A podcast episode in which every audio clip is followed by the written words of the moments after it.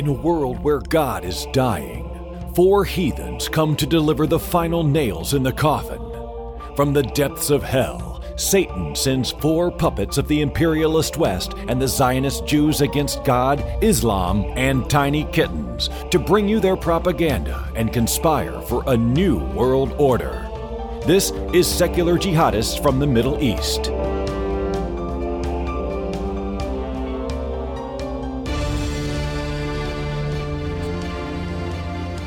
Hello everyone, welcome to our episode of Secular Jihadists. We have the same usual suspects, except that Armin got a fairer skin today. Did you do whitening, Armin? Are you, are you trying to sick. become like are you trying to become like Michael Jackson, Armin? He's got a vitiligo. He's been flossing a lot. Yeah, I can see I can see that. You guys, he's been throwing up. He's been sick. I have had food food poisoning. Oh, I see. I thought you were using Fair and Lovely. And wait, he was not only was he sick, but he still came out to see me and my talk. Wow. And he came out to brunch afterwards. Nice. That's while a, that's being amazing. Sick. Such an amazing friend. I'm very lucky. He's a true jihadist. Uh, we should talk yeah. about that soon. So the usual suspects, we have Yasmin, Muhammad, Confessions of an Ex-Muslim. Hello, Yasmin. Hello, Faisal. Nice to meet you. Nice to meet you too. Uh, this is the first time we meet. Uh, I didn't want our first date to be this confusing. Um, yeah, because you're, hey, you're not mahram. You're not mahram. You're not mahram. I will be soon because I can breastfeed you and then we'll be fine. Oh, okay, my good. God. We'll talk about that later. Yeah. When, that's a win-win situation. Oh, um, my God. And uh, with us also, uh, we have the sick Armin, uh, Armin Navabi. He is the... Hello. Hello, Armin. Um, he is the founder of Atheist Republic and the author of No God But God, uh, co-authored with Reza Aslan. No. Um, no. Armin's like, no. Armin's, with, Armin's with... book is called Why There Is No God. Yes. Thank you. Oh, that's oh, that's the other one that he co-authored with with a fellow Iranian Reza Aslan, who I think Armin is a big fan. Um, no, no. Well, uh, you you you're wrong. You're not, you're, wrong. You're not that's the your one. Karma, Faisal. It's backfiring on me right now. Yes, that's right. I've raised that. I've raised bad generation. You um, earned it. And uh, we have Ali Rizvi, the author of The God Delusion. Uh, no, no, no. Uh, uh, well, the author of The Selfish Gene and The God Delusion. No, uh, no, that's that's another brown person. No, he's not. Um, the author of uh, The Atheist Muslim: The Journey from uh, Reason to Faith. Right? No, no yeah, it, it, it, yeah, the, something or, like that. Yeah, um, it's The Atheist Muslim: A Journey from Religion to Reason. I can't believe I have to do this, but anyway. So well. Just, I, I know you're having every even bad marketing is good marketing. Uh, that's the, the idea. As, that's as the president of the United States. Uh, that's Faisal, exactly what I was going to say. What's my potential book going to be called? Um, Why I Love Linda Sarsour. No, definitely wrong. That's so good, though. I'm really impressed no. with you. Ten, like a BuzzFeed article. Well why do I love ten reasons why I love Linda Sarsour? Mm. She's like a listicle. That's what listic- they call them, listicles. Testic- testicles of Linda Sarsour. Oh my God. Um, it's going to be such... called From Al Qaeda to Atheism. Faisal, you are such a gentleman. Oh my God. We devolve so quickly. Yeah. We didn't even get the podcast started yet. We have important people listening to this. Yeah, yeah I, I know. Think anybody that was trying to decide whether this is a what podcast worth listening to, they just if if this was the first episode, I don't know if we if you're still here, thank you so much. If you brought we your nice you, kids patrons. And everybody sit around and you know let's let's watch this right now. This is probably not. Yeah. There should have been a trigger warning. Yeah, if you are a, if you are a If you are a teacher of a kindergarten, this is the best show to show to future children, future generations. Future um, children. Like, just, there's going to be an embryo screening. Yeah. Uh, speaking speaking of embryos, uh, speaking of embryos, there we go. Uh, one of the uh, uh, uh, verses of the Quran that talks about that the sperm is created on the back of the man. Uh, and there was a friend of ours that I, I think so, Ali Rizvi is wait, best uh, friend. Let me, let me clear up what the verse actually says, because this is a serious thing. This yeah. is Surah eighty-six, verses five through seven, uh, say that, uh, look at man. Man was created from a fluid ejected between the backbone and the ribs. So, mm.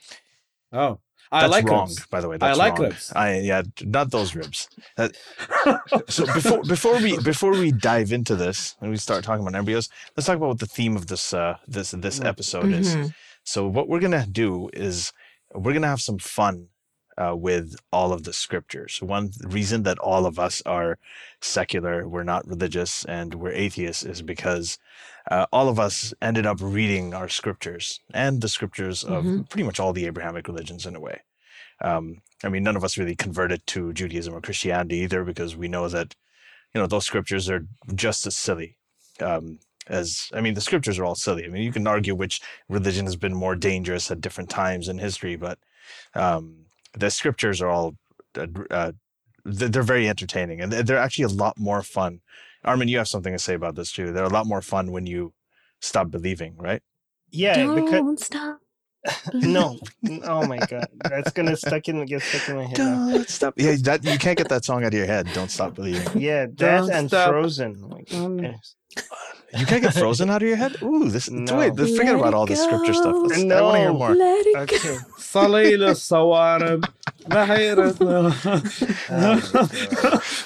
That's my that's my favorite Frozen song. I know. Yeah, no, this Faisal's gonna come in with all the ISIS tunes. um, all right. So what I was what I was suggesting is like if, if somebody enjoys like Mayan culture and Mayan history, um, and and Mayan arts and all that, that doesn't necessarily mean that they are they believe in human sacrifice, right? They don't think that's a good idea. But so but they can, nobody criticizes somebody that enjoys uh, Mayan history and Mayan culture, because they know that these people just enjoy the history and culture of it, and they don't actually believe in any of the ideas that that the that the religion actually, um, you know, uh, t- taught um, their followers before. So, uh, what I'm suggesting is that if when we become an ex-Muslim, a lot of us at the beginning have this hatred towards Islam that don't want to even go near it. But if speak for yourself. Old, if you get over that after a while, a lot of us, when we go back to it, we look at it from a sense of non, from a point of view of non-belief, and we just look at it as history and literature. It actually becomes very interesting. But if if you if you take out the part that you actually believe these things are real and serious, it becomes like a lot of these verses, along with other um, verses from other religions, and also the teachings and the culture around that time, and you know the reasons why one verse might have appeared before another, it becomes actually like a puzzle that you have to solve, and you never know if you got it right. And every chapter in the Quran or even the Hadith become very, very interesting actually if you don't actually believe in them, um, and it becomes much more enjoyable. I, I have much more fun reading the Quran as an atheist than I ever had as a as a Muslim. Yeah. And I, I would say the same about the Bible. I, I actually think the Bible is even more interesting because there's all these, uh, because, you know, we see that culture all around us in the literature and in paintings and like, you know, even, you know, it was, it was Passover recently. And then, you know, you look at the history of Passover and you got to laugh. Like, do you guys know, are you familiar with it? Like, yeah, I've yeah. dated enough Jews to know. Yeah, you have, I know. Yeah. Uh, so just uh, for those who don't know, I mean, the idea was that, uh, um, what God was doing was he was kind of like purging all of the, uh, the the the bad people, the firstborns. He was killing all the firstborns of the bad people. So he was going from there's something about blood on a door or something. Yes, yeah, so he was going from house to house, and uh, you know all of the all, all the believers were told to put slaughter a lamb and put the blood of the lamb on the front of their door. So uh, he knew when he saw the blood of the lamb that he would pass over that house and not kill the firstborn in that house. And this now is a celebration. So it's um, it's a, not another a very thing. Smart God if he needs the people to be yeah, telling. Actually, I actually I know the excuse for that. Uh, the excuse for that is that it wasn't God that showed up at the door; it was the angel of death. It was so you pretty yes, stupid too. Was, like was, you yeah. should yeah, be but, able to figure his shit out. I know, but but still, you you're allowed to criticize the angel of death. So, so could but be like but the what I wanted to add to what Armin was saying, that not only does it become more interesting, and uh, it actually becomes funnier too. There's a lot of things we grew up. Uh, like the, the, I think that the last episode we were talking about how there's an angel on the right shoulder, an angel on the left shoulder, and then they're writing down our deeds, and and the whole thing is just so laughable now. So it becomes very entertaining, and that is, I think, the theme of um, what we're gonna do over here. Is maybe we're probably gonna have some laughs at some of the silliness and the absurdity of scripture. If you are just a disclaimer, if you're listening to this and you're like, "Hey, I'm Muslim and I find this offensive," we're not talking about you. This isn't about you. You we're talking probably, about your silly religion. Yeah, even if you were born in the sixties or seventies, I mean, this happened fourteen hundred years ago. This is not about you and what you, you know, who you are. We we have a lot of respect for you. This is just about a book and a bunch of um, really funny stuff that's in that book, like human beings being created from a fluid ejected between the backbone and the ribs. And, and was so, that fluid clay? Because I thought I thought human beings were made out of clay. No, there's a, there's a discrepancy there. I thought they were made of kebabs. Also water. No, they were, yes, they were originally, the first human was made out of clay. Not everybody else was not made out of, everybody else was made out of cl- like a clot of blood, right? Okay, so the first one was made out, okay, how does this work? You make the first one out of clay, and then, mm. so his offspring would also be clay, would they not? No, they they they start from a clot of blood, from alaka. And alaka so... is a clinging leech-like structure, apparently, that also looks like a blood clot. And I know how they got the blood clot. But then, yes, like if you, I read your book, Ali. It was, I, I, I didn't know that until I read your book. It was pretty. I remember that yeah, because I yeah. remember being being taught that this. Oh, look, it's just like an embryo. Look how it's hanging in the womb or the whatever the the well, the, sack the, that alaka, the baby the, is in. Well, the the, the leech like uh, structure. So so what, what happens called. is in the uh, the um. I think the first first revelation ever. So, you know, Muhammad's out there. He's in the cave. Of, right, exactly. Yeah. yeah. And he's in uh, he's he's in a cave in Mecca, the cave of Hira, and he's meditating or whatever he's doing. And then an angel comes to him, you know, which it's obviously this cannot be a hallucination because he was a prophet. Just want to say that right now. And tells him. He wasn't him, smoking pot either. Yeah, yeah. He tells him to read. He's like, read. And he's like, I don't know how to read. He's like, read. He's like, hey, I don't, I don't know how to read. I just told you. And the guy's just like, read. You know, he's so it's clearly something up with Gabriel, and uh, you know, Muhammad suddenly starts reading, and then the first thing, so that that first revelation ever of the Quran, which started off the Quran, was read in the name of thy Lord who created you from a clot. And the miracle here is supposed to be that how did people know that the embryo initially looks like a blood clot? That's not really much of a miracle because when we were in Pakistan, we sometimes would get eggs and we'd crack them open, the frying pan, and sometimes they were fertilized and you knew that you had to throw them out because lo and behold, there was a blood clot looking thing. And that was how we knew it was a fertilized egg. Pretty sure they had eggs back there. Pretty sure they had chickens fourteen hundred years ago, and someone... Uh, put that together. Not much of a miracle. Anyway. So somebody, one of our patrons just wrote, and uh, Wendell wrote and said, Adam is made from clay and Eve is made from Adam's rib. Or his or his penis bone, according to Zaini Zevit. Yeah. Okay. So that kind of explains how people can be, so we should be like, we sh- we, we should be partially clay and partially blood clot. There should be clay in us. I was told, I mean, can it, you want me to tell you how this was explained to me when I asked yeah, that question? Please, please. I was told that uh, when the Big Bang happened, all of the the particles of like the different. Okay, guys, I've been drinking wine, so I can't. I, my I can't. My vocabulary's gone. Oh. Well, the people who wrote this stuff were drinking a whole lot more than just wine. Anyway. So all of the little like stuff. Hmm. All of that stuff is what makes clay.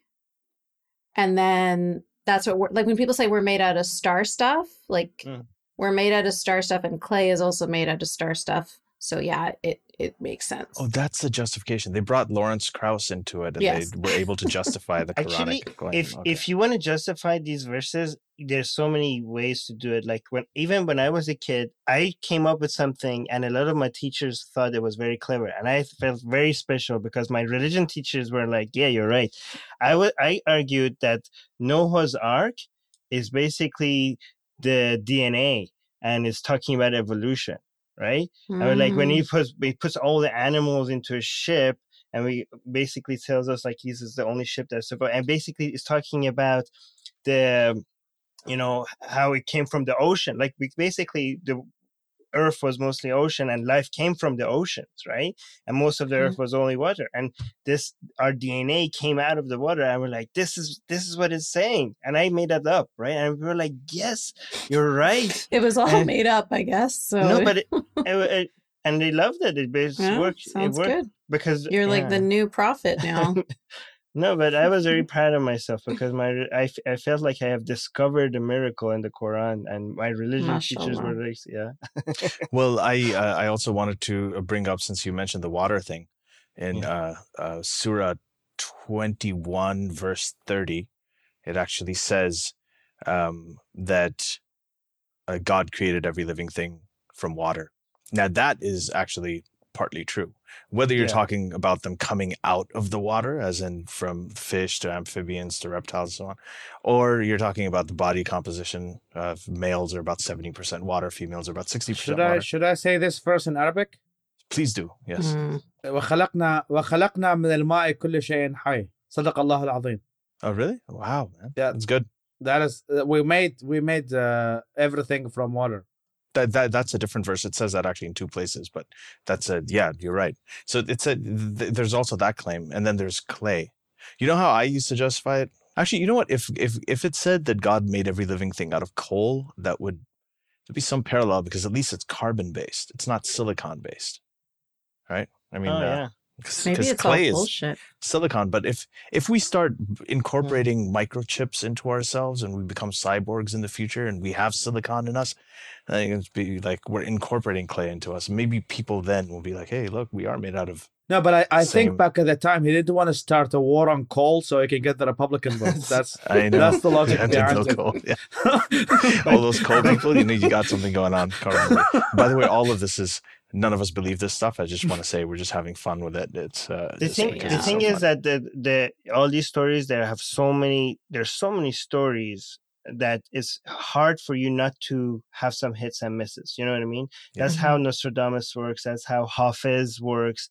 They all have predictions. They all have, because there's it's a book of so much. It's a book of so much random shit that eventually you, you like if you want to come up with some. Um, you know, miracles, that something you, you could associate something scientific with something in the book. In fact, if you can't find anything, I I would assume that you have lack imagination. You know what I mean? Mm-hmm. Like it would be hard for you not to be able to match something scientific to some a book of random bullshit, right? Yeah. Well, my, my favorite part, my favorite part is in numerology. Oh, yeah. When it comes to this, this is like when they say uh, the word life is mentioned. Uh, something, something. If you multiply it by the word death and you divide mm-hmm. it by the amount of the, I don't know, the word yeah. uh, halal chicken is mentioned, and then yeah. you will get uh, the Big Bang Theory.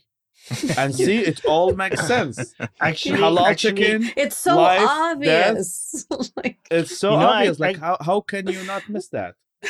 I spent so much time actually counting these because they were saying it. It's amazing. Uh, it's actually it's, it requires a lot of surprised. intelligence, by the way. It no, you, know what happened, you know what happened after the Big Bang? It was the big cigarette. Okay, so oh, people don't smoke that much now. Ba-dum-bum. Yeah, I think uh, yeah, the older generations. I got it. I know. It's just you know, know right afterwards. Yeah, it's like there's all this, but actually, like this requires. I mean, this is where. Where like when modern science comes in and then the religious are trying so hard to make sense of the book because the book is infallible, right? So because the book is infallible, all the modern science, if the modern science is right, they have to figure out a way to match these these, these two things together. So either they deny it first. So like uh, وَخَلَقْنَا السَّمَاءَ بِدُونَ أَعْمَدَةٍ, right? We, we created the skies without any uh, like holders, because that's the, the Quran. So then they say, well, if you multiply the skies and you by divide them by shawarma, you will get. You'll yeah, so if you, if you divide oh. them by how many shawarma sandwiches you can make from a school, then you will get like the the the age, the name of the stars, the number of the stars in each universe. Like this is this is how much mental gymnastics that they have to do, because like studying Islam for twelve years from elementary school to high school. So like in Iraq, what we do is that we they give us the short verses, the short surahs at the beginning of the elementary school. And then when you go older, like when you become eighteen, you have to like s- start with Al-Baqarah and Al-Umran oh. and all of the, the big ones. So like, mm-hmm. I, so they, so like they do mental gymnastics for twelve years with you. It's like, uh, you, th- and, and like actually had a very smart, well, one of them supported Al Qaeda, but that was the. Well, the other one was.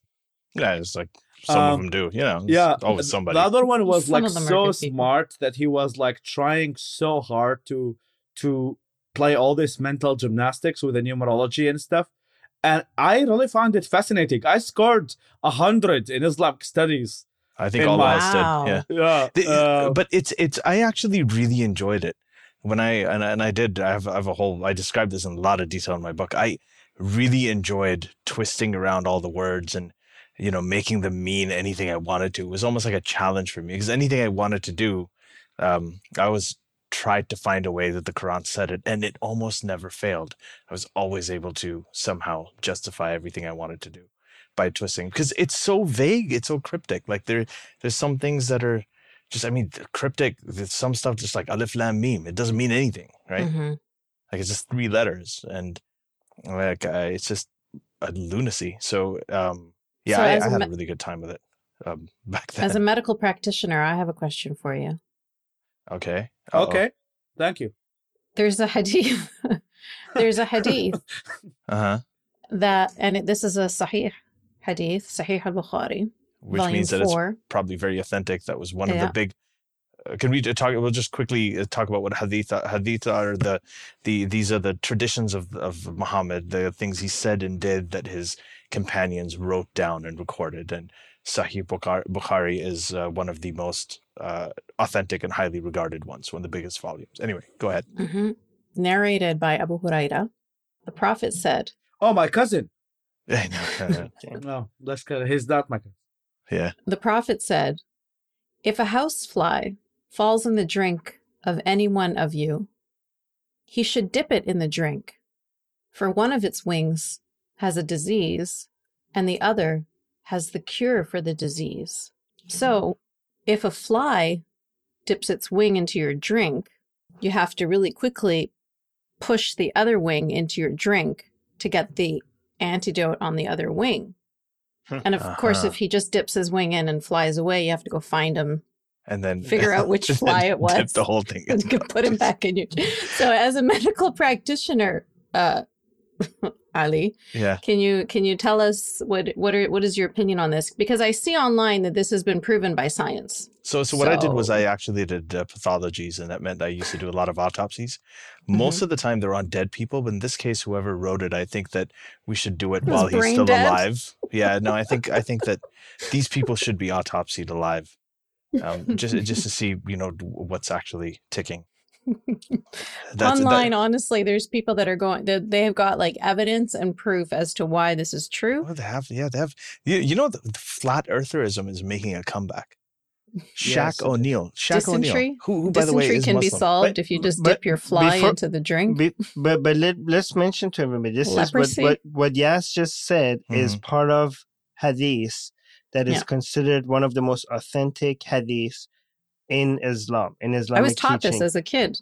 Mm-hmm. I remember so, my mom telling me this. Yeah. So so so just understand that that if anybody considered as hadith as authentic, that means that they have to believe that every fly has one wing that it causes you disease and another wing on the same fly that has a cure for the on disease. On the same fly. That's that's key. the same not, fly. Not another fly. Not, not another the fly. Fly's twin. You better find that same fly, man. for the disease that co- is caused by the other Wayne. Just think about that. Just, just, well, it makes sense. Um, well, yeah, you have to. If you don't believe it, it's kufr. Um, so you have to. By believe the way, it. Have you guys? Uh, I don't know if this is a universal thing, but so there is a hadith that I just remembered, which is like uh, from volume book seventy-two, number seven forty-seven. It looks like a United flight that hit the World Trade Center. Anyway, um, oh. so uh, Jesus. Narrated Abu Hurairah. Allah's apostles say, if you want to put on your shoes, put on the right shoe first. And if you want yeah. to take them off, take yeah. the left one first. Let the right shoe be the be the first to be put on and the last to be taken off. And then when you enter a house, you have to enter mm-hmm. with your right, right with your right foot, not the left foot. Is it because Allah is right wing? Is it that the reason? Probably. Except for the bathroom. Yeah, yes. the, ba- the bathroom, bathroom the left is foot what? Goes. The bathroom is the opposite. You have oh, to why is that? Put your left foot in first. That's right. You put your left foot in, you take your left foot out. And when you're leaving the bathroom, you leave right foot first. Uh, yeah, yeah so but, but that, what is the logic behind this, actually? Do you guys you, remember? There's no logic, Habibi. The whole thing is bullshit. Where's the logic behind it? Come on, but what a is, question. I was taught this as a kid. I remember, like, it doesn't matter how tired I was in the middle of the night getting up to go to the bathroom. I'd be like, okay, which foot is going in? Like a five-year-old. Like, I still didn't even know right from left. And I'd be, like, so panicked that I'd go in with the wrong foot because then I'd get possessed by the devil because he lives the devil lives in the bathroom. The moment you ask why, you're missing the point. Yeah, right? You're not allowed to ask you why. Don't question God. So so this was, so okay, one wait, thing I have the bathroom thing. I just want to continue it. So I, I was taught that the shaitan, the devil, lives in the bathroom, but I was also taught that the shaitan can't enter a mosque. So then I was like, well, what about the bathrooms in the mosque? That's a good... See, th- this is the thing. Like, you were a genius. Yeah, and then I got in trouble. Yeah. For just, asking, what about the bathroom in the mosque? Yeah, yeah. Why are you shaitan? Asking so many questions? Because the shaitan is in you, that's why. Shaitan's in you, waswasa in your ear, like whispering yeah. in your ear, ask, making you ask all these questions. This is that's actually reminds me, because we had a that, story... That, that I think is true. We had a story um, about Imam Ali, where he had he he actually took an arrow in in in, in the knee. He, this is actually true. Okay, he took an arrow to the knee, and why is that sorry, funny? I, know that's not, I don't know why it's funny. No, but you guys don't know. I'm you just guys, imagining Imam Ali walking you around guys, with a fucking arrow sticking in his knee. You guys don't know why this is funny, but a lot of people. All right, all right. Go ahead. All right, so he took an arrow to the knee, and um, they wanted to pull it out, but every time he wanted to pull it out. Uh, he was screaming pain, and they well, wouldn't let what? him about the arrow. He would he like, had a fucking arrow oh. in his knee. I'm fast, if you had yeah. an arrow in your knee, yeah. we're not talking about like the your mouse button. We're talking about like okay. an actual arrow with the Guys, thing. No, okay, okay, go ahead, Armin. All right, because pull out but can they, mean different went, things to different people. Yeah, they went to Muhammad and asked him. Oh my God. Armin, please, guys, let let him right. finish. Sorry, Armin. Yeah. They went to Muhammad and asked him, how do we pull out this arrow, right? All right. Oh, God, you guys. Are no, no, guys. Sorry. No, keep go going. I, I, All right. That's what she said. Yes, is drunk. Uh-huh. Sorry. Please keep right. going. Anyways, Muhammad said, let him start praying. When he's praying, his mind is so focused mm. on God that he's not going to notice. So they waited. When Ali was praying, they pulled the arrow out and he didn't notice anything. Mm. There was a second story about Imam Ali that he went to mosque and he was praying, and this guy comes in, and this is when when Ali was the Khalifa already. Um, he was the fourth Khalifa, but he was this poor guy comes ask everybody for money, and nobody gives him anything. And then Ali, when he was praying, he just takes out his Khalifa ring, and he just gives it to the poor man. Right? And they were like, oh my gosh, Ali was so nice because he noticed that nobody is paying attention to this guy. He took out the Khalifa, like the most important thing he had on him, and he gave it to the poor guy. And I was like, wait a minute, how come he noticed the poor guy coming in and nobody giving him money when mm-hmm. he was praying, when he couldn't even notice the arrow being pulled out of his knee when he was praying? And the answer was, get out of the class. Yeah. That's right. No, love it. Like it yeah, yeah they, they kicked the guy so kicked true. me out of class. I was, yep. I was yeah. Yeah, you're too smart. Yeah. The, one of the one of the problems with the Hadith, of course, with especially with like liberal and uh, Muslims who live in the West, is that there are many that are considered to be inauthentic. Um, and there are thousands of them, literally. And it's a gold mine of just uh, hilarity. Yeah. Um, I think and, it's cheating, and it's, if you use hadith, there's so much bullshit there. There's, there's so much so there much, that it's just, it's like, you can't. It's like taking the, because, you know, those things were actually compiled by men. It's it's a little bit like the New Testament in a way, or the Talmud. It's like that, um, mm-hmm. because it's it's not really the actual holy scripture. It's it's it's like the appendix or the the supplement to it. Do you have um, but, something from the Quran that you brought? Yeah, well, I have, I, I have this one. It, it's narrated by a funny name. So it's it's a it's a volume seven, book seventy one, number six one nine, narrated so by Nazi. Hadith? Narrated by Nazi. That's cool. Um, Nazi, yeah. Nazi. Uh, that's before. That's not the Third Reich. Um. So Abdullah bin Umair said, the Prophet said, "Fever is a, is the heat is is a, from the heat of hell. So put it out, cool it with water." Nafi said, mm-hmm. Abdullah used to say, "Oh Allah, relieve us from punishment," when he suffered from fever. So I think he thought that fever is somehow related to hell. Like it's kind of a punishment. Well, they're they're both very hot. Here's the yeah. counter. Here's how he would defend it, right? Because there's another hadith that Muhammad says the devil hides under your nails, right? Yeah, so, under your fingernails. That's right. Yeah, under your fingernails. So people were like, "Look, this is that. actually very, yeah. this is very good because God knew about bacteria, and he, to the common people, he was just telling you to just clean your nails. And God also knows that you need to cool down fever, but you to convince people, you have to tell them that this is the heat of hell. That's why you cool it down. So you're basically making people."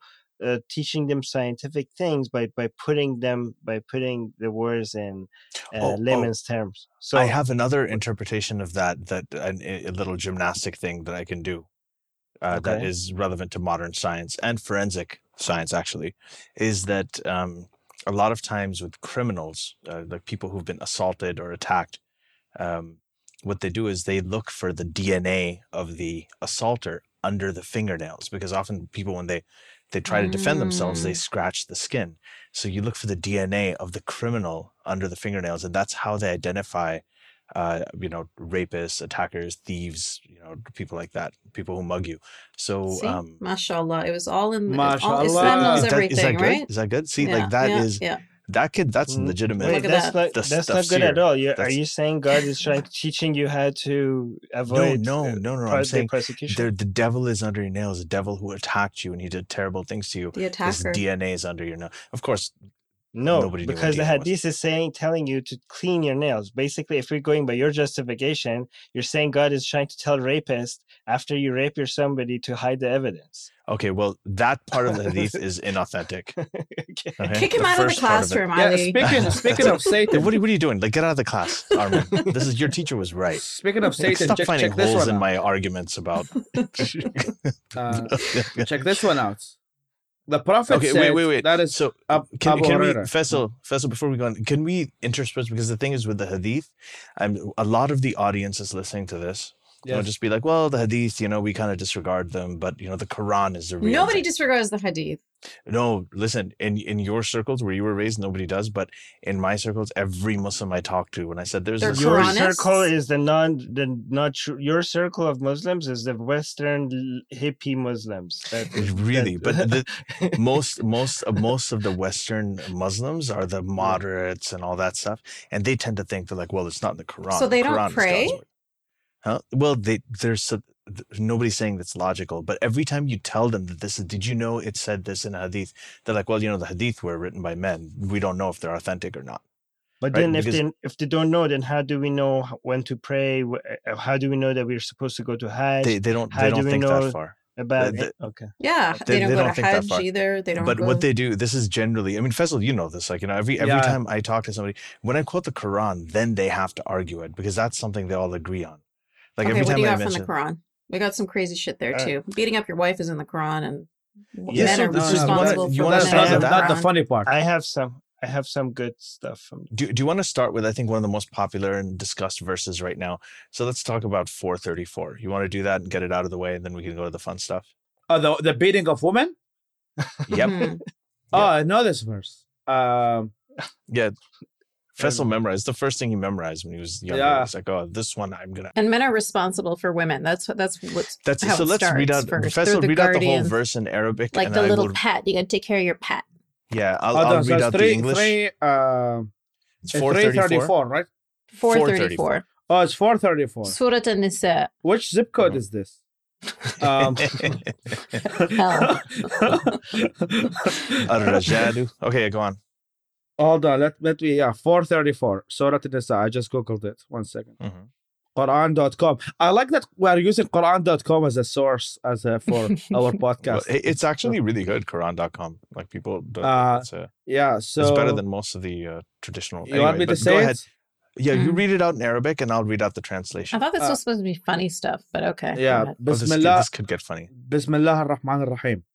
Um, الرجال قوامون على النساء بما فضل الله بعض بعضهم على بعض.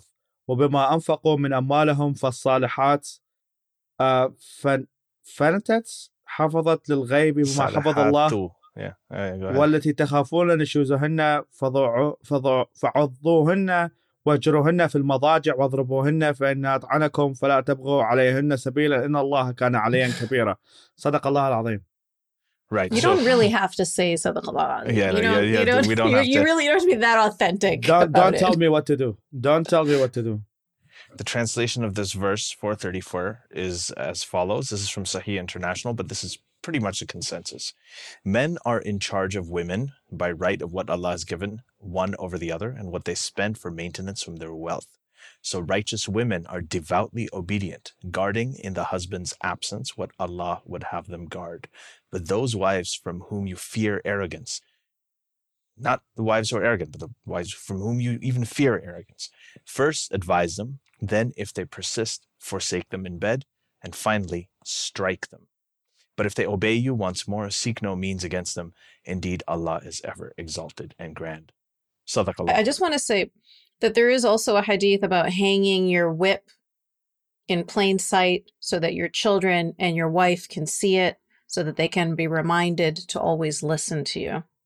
There's a so that's the that's the hadith that sort of partners up with this ayah from the Quran. Yeah, yeah.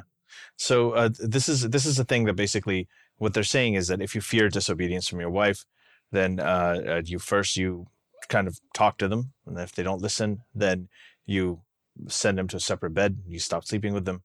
And oh, then, shucks. Yeah, I know. It'll be terrible. Suffering. And then finally, you can beat them. Um, and some people say you're supposed to beat them lightly. Wait, you can say, beat them or you have to beat them? I well, think it says, the, and finally, beat them. Yeah, it's not a, it's not a recommendation. It's a command. It's a command, yeah. There's yeah. no beat them. So so the the, the controversy here is uh, with the words, the Arabic words that correspond to yeah, beat so, them. so so I mean, there's two different the two ways to def- that usually people use to defend this. One of them is that this isn't even hitting. Zarab, the Zaraba word here is coming to uh, go towards them, right? And another, uh, this is very recent defense. It didn't used to exist in scholar, like scholar Arabic scholars didn't use use this defense before. But the more common traditional defense is that there's a hadith where they ask Muhammad how they should hit him. And he was brushing his teeth, I think, that, that at the moment, and he just shows them his br- toothbrush with this. So he was saying, like, like with something, with miswa- yeah, with something so light, like as as light as a toothbrush. So don't hit them hard, hard hit them with something very light. So that's those like, are the like two main defenses. Yeah. It's like you take a feather and you're like, oh, you know, I'm gonna hit you with my feather and my toothbrush. It's foreplay. Like then he deserves be like, to be punched. It's like, really. oh, please, yeah, hit, hit me, hit me again with that toothbrush. I like it. A little bit no, to the right. left. So how do you respond? You know. Reminded me of Monica Lewinsky and her cigars. Uh, so how do you respond right. to those two defenses? Well, the, the first, so the, the first one was what? That the zaraba is not strike; is walking, going to. That word is still commonly used today. It's not like it's some old Arabic classic unused word. Yeah, so zaraba, which you're saying it in Persian, but in Arabic it's uh, daraba, right? Um, daraba, daraba, right? So yeah, the, in Persian the, we only have one Z, unlike in Arabic there's like four different fucking kinds of Zs. Right? Well, exactly, you stole, so. you stole our language. Don't don't try to like, don't complain. So, yeah. The daraba is the word, is the root word from which. Uh, so the, the the the words that Faisal said, he said wadribuhunna.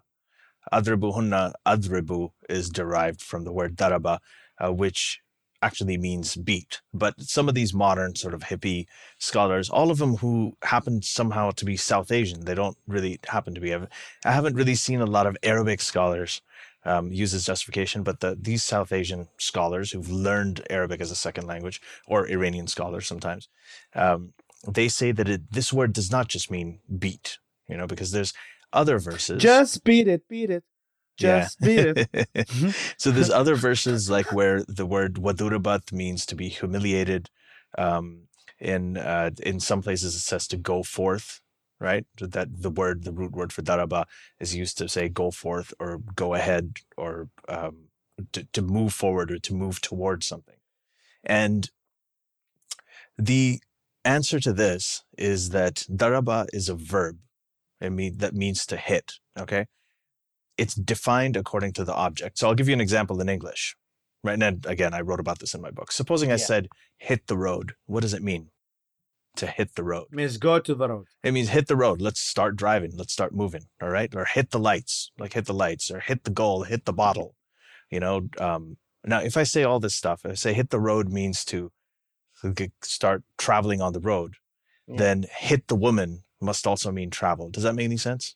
No. Of course it doesn't, because yeah. the, the verb, daraba, is defined by the object that it's referring yeah. to. So when it's saying hit the road, the word hit means something very different. When you say hit the woman, the word hit means something very different. In this case, wadribuhunna actually means hit the woman. If it said wadribu ad or adribu anhunna, that would mean to strike a parting, or, you know, whatever those uh, things are, to strike a separation. And this so, is pretty clear. Like, like anybody who speaks Arabic, this is pretty obvious. Like, it this is, is not, obvious. Yeah, like there, yeah. there's absolutely no basis to the justification that the word means anything else except for beat women. That is, that is what the word, there, there's no controversy about this among people familiar with the Arabic language. That's yeah. true. Right? So yeah, that, that's I mean, the first part. Uh, I mean, what Ali said is completely true. I mean, أضربوهن. And, and that's why it's plural. So اضربوهن as because it's Surah An-Nisa. So it's the plural of because mar'a uh, uh, is the sorry nisa is the plural of woman. So اضربوهن mm-hmm. means hit the woman. Women the whole time. Yeah. Right. Yeah. And uh, like them. another, if you even if you take the word strike in, in English, when if I say let's Faisal, you and I are going to strike up a conversation, that means we're going to start talking, right? I'm sorry, that's yeah. my baby crying. Can you still yeah. hear me over yeah. her? That's okay. okay. Yeah. Yeah, but, I didn't but, strike her. The, the, so the strike up a conversation yeah. means I, I'm starting a conversation with you. So if strike up a conversation means I'm starting up a conversation, does yeah. striking a woman mean that I'm starting up a conversation with a woman? No, it doesn't. No. It means I'm hitting yeah. a woman. So but can, can, that's like Counter-Strike. Okay. You know the game Counter-Strike? Oh, no, no, I don't know. All right, but also to the to the point that this is supposed to be a light striking and it's not supposed to be hard. I just wanted to respond to that because first of all, even if it's light striking, that's still pretty fucking deplorable. Like that's pretty here still hitting a woman. Second of all, the Quran never clarified that that is supposed to be light striking. This is something that, um, like, if like if God was giving instructions to people and if He wanted to make sure that it's light striking. Is he did a very shitty job at communicating yeah. it to people. He could have just, he didn't say light striking. He just said strike her. And it's up to you how hard you want to strike her. Yeah. yeah. So, exactly. yeah, but, but uh, what I was going to say, I mean, that there is this. We're not uh, justifying the other thing. Feminist Islam people, yeah, will say that, like, it's just like uh, family disputes. And, like, this is how it's kind of like, the man should be the one like keeping the family and uh I don't know something something um like bullshit bullshit bullshit yeah like it, it's just like you just like when you spank your kid it doesn't mean you hit you hate your kid, it means you want them to behave better. So mm-hmm. the, the if the woman is behaving well then wow the, yeah I mean that is that is actually what I mean, there is this, this is problematic. Have you, do you guys Yo, know Karen Strawn? Have you? I came across this woman. He, she's a, uh, she's a female men's rights activist. I don't know. But anyway, yep, she is. Yeah, she has all these YouTube videos, and one of them, like, she actually talks about how she justifies beating the wife, um, why wife beating is okay. And she talks about some neighbors who are upstairs and the wife is screaming and yelling, and then eventually he'd hit her and everything would be fine. And she wow. actually said that that's something that she needed as well. She actually, Dave Rubin interviewed her. It's fascinating. You guys should, you yes, guys should listen I've to it. I've heard about this. Yeah. Karen Strawn. So. Right, let's go to something a little bit more less. Uh, yeah, it's moving hard. right along. We're not justifying everything that we're reading today because it will be here for a while. Let's just share all the crazy shit we have. Ali, you said you had something from the Quran, but you never told us what it is. Oh, um, that was from the Quran. I actually have oh. something. One of my uh, uh, that that that that was one of the, I guess Faisal had. That was the one. There is. I also have a bunch of other stuff. I actually have something from the Old Testament that I want to share that I think is uh, oh. really, really. Faisal, did you have something saucy. from the Quran before we move religions? One of the major scientific in, in, in, inaccuracies, because that's one of the things. Like I was, is that uh, in the Quran it says that there are seven skies, right? There are seven yeah, skies, seven heavens, seven heavens, and uh, my my favorite one is is when when Muhammad like flew to Jerusalem, right? And then he went, and then he took he took Uber on a pulled, flying donkey, right? On a flying donkey, uh, no, flying horse, flying no, horse. Uh, neither horse. Wasn't it a mule or something? No, no, no. It's, was it a horse? Not, it's nothing, nothing that we know because its face it had a human face. Have yeah, you ever so, seen it? What is the name? What is the name? Um, it's a bara, uh, a buraq, al buraq. Buraq. Yeah, no, that's right. So then, yeah, so then he, he first of all he took Uber pool to Jerusalem, right? And then he took Uber X to heaven. So, so the, the so the, the the whole story. Uber. Uh, Uber. Uber. Uh, he took a Uber. uh, Uber Bull. Bull. Sorry, Faisal. No, no, it's fine. You're cute. I love your accent. Um, so yeah, Al-Isra wal-Mi'raj. I mean, this is this is considered like. It's literally so funny. I mean, it is funny to begin with. First of all, he took like a flying horse into... And first of all, I mean, why didn't he just go to heaven from Mecca? Why did he took Uber Pool? Like, the, the thing is that... The thing is that he needed an Uber Pool. Like, I mean, if you just think about it from just a financial perspective, right? If you if you have like... If you have like thirty bucks on your on your PayPal, why do you use Uber Pool to go to Jerusalem? And then go, take an Uber X to heaven. If if you can go to heaven from, if you can take the highway from Mecca, then why just don't take the F D R drive? Take the F D R drive and go all the way up. Um, but the and this is actually Professor, believed. We're moving away from the Quran right now. But anyway, go on. Well, this is a, a, a bigger reformer here. Okay, so I'm trying to bring uh-huh. the. So Obey says it was a flying this is, centaur. This is a reform version of the of the flying horse story. Yeah. So so what? So like it was, this yeah. is believed to be literally true by actually. I, I've met people who literally believe that this thing happened. Mm-hmm. So so they don't you even think of it, it. They don't even think of it as metaphorical. They think that literally Muhammad took a flying horse or whatever al buraq, whatever you want to call it, right? And then he took to heaven, and then he met, he met Allah, right? He met Allah over there, but Allah never showed his face. So he was, so Allah, Allah was going anonymous. He was like, it was like using, he was using a U proxy, right? He was using a V P N. So Allah was using a V P N over. So he was using a V P N, and he refused to talk to Muhammad. He so he used a third party, right? So he used he used uh, uh, Jabril. And yes, this and, is when they argued about how many prayers every day. Yes, that, first he's like, yeah, "You have to pray to me fifty times a day." It started with fifty, and then it went back, yeah. and it was between Moses. Moses was also negotiating. That's right. I remember prayers, Moses yeah. being there. Yeah, yeah. yeah. yeah. He's like, Moses, "Oh, it's going to be fifty," and Muhammad's like, "I can't do that." You know, these Moses is like, "Go fifty. Back." Moses was less, played by Ben Affleck. Moses was played by Ben Affleck, and Jesus was that's played by and racist. By well, let, let's tell people. Let's tell people what happened. So God told Muhammad that go back to people and tell them that they have to f- pray fifty times a day. And then he came back from heaven, and Moses is like, "How many times did he tell you that you have to pray?" He says, fifty. You're like, "Are you fucking kidding me? Nobody's gonna pray fifty times a day. go back and renegotiate for less. And he, he went to God, and then he went back to God, and then God he's said, in okay. the He's in the market. He's in the souk. God, God was like, fine, like forty. And then he came to Moses. Moses like, fine. Are you serious? You oh, I, I'd heard multiples of five. Like I thought it was fifty to forty-five. I don't know. I don't know what it was. I'm just, I just know it kept on going back between Moses and God.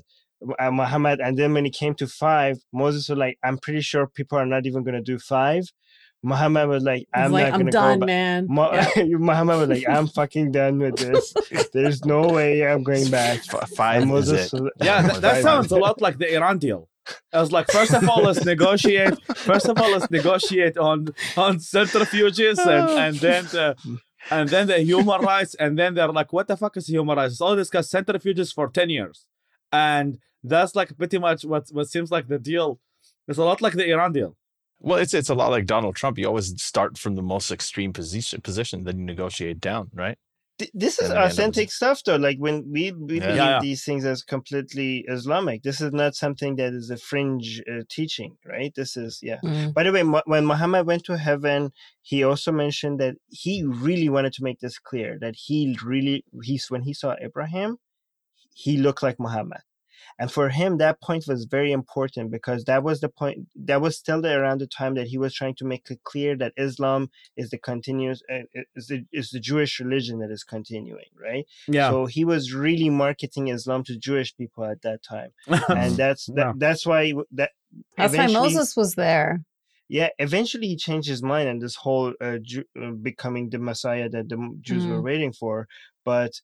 That was that's that's the reason why Moses was an important part of the story and Abraham was a big part of the story, and that's why he mm. also said, and also by because Jews said like you you're you're not the prophet we're waiting for because we're waiting for a Jew, not an Arab, and that's why it was important. I think it was important for him to mention that he looked like Abraham. Mm-hmm. Yeah, mm-hmm. and then and then the the he told the Jews to go back to their country, and then the Jews were like, "You're so racist." I mean, that, no, that's, that's.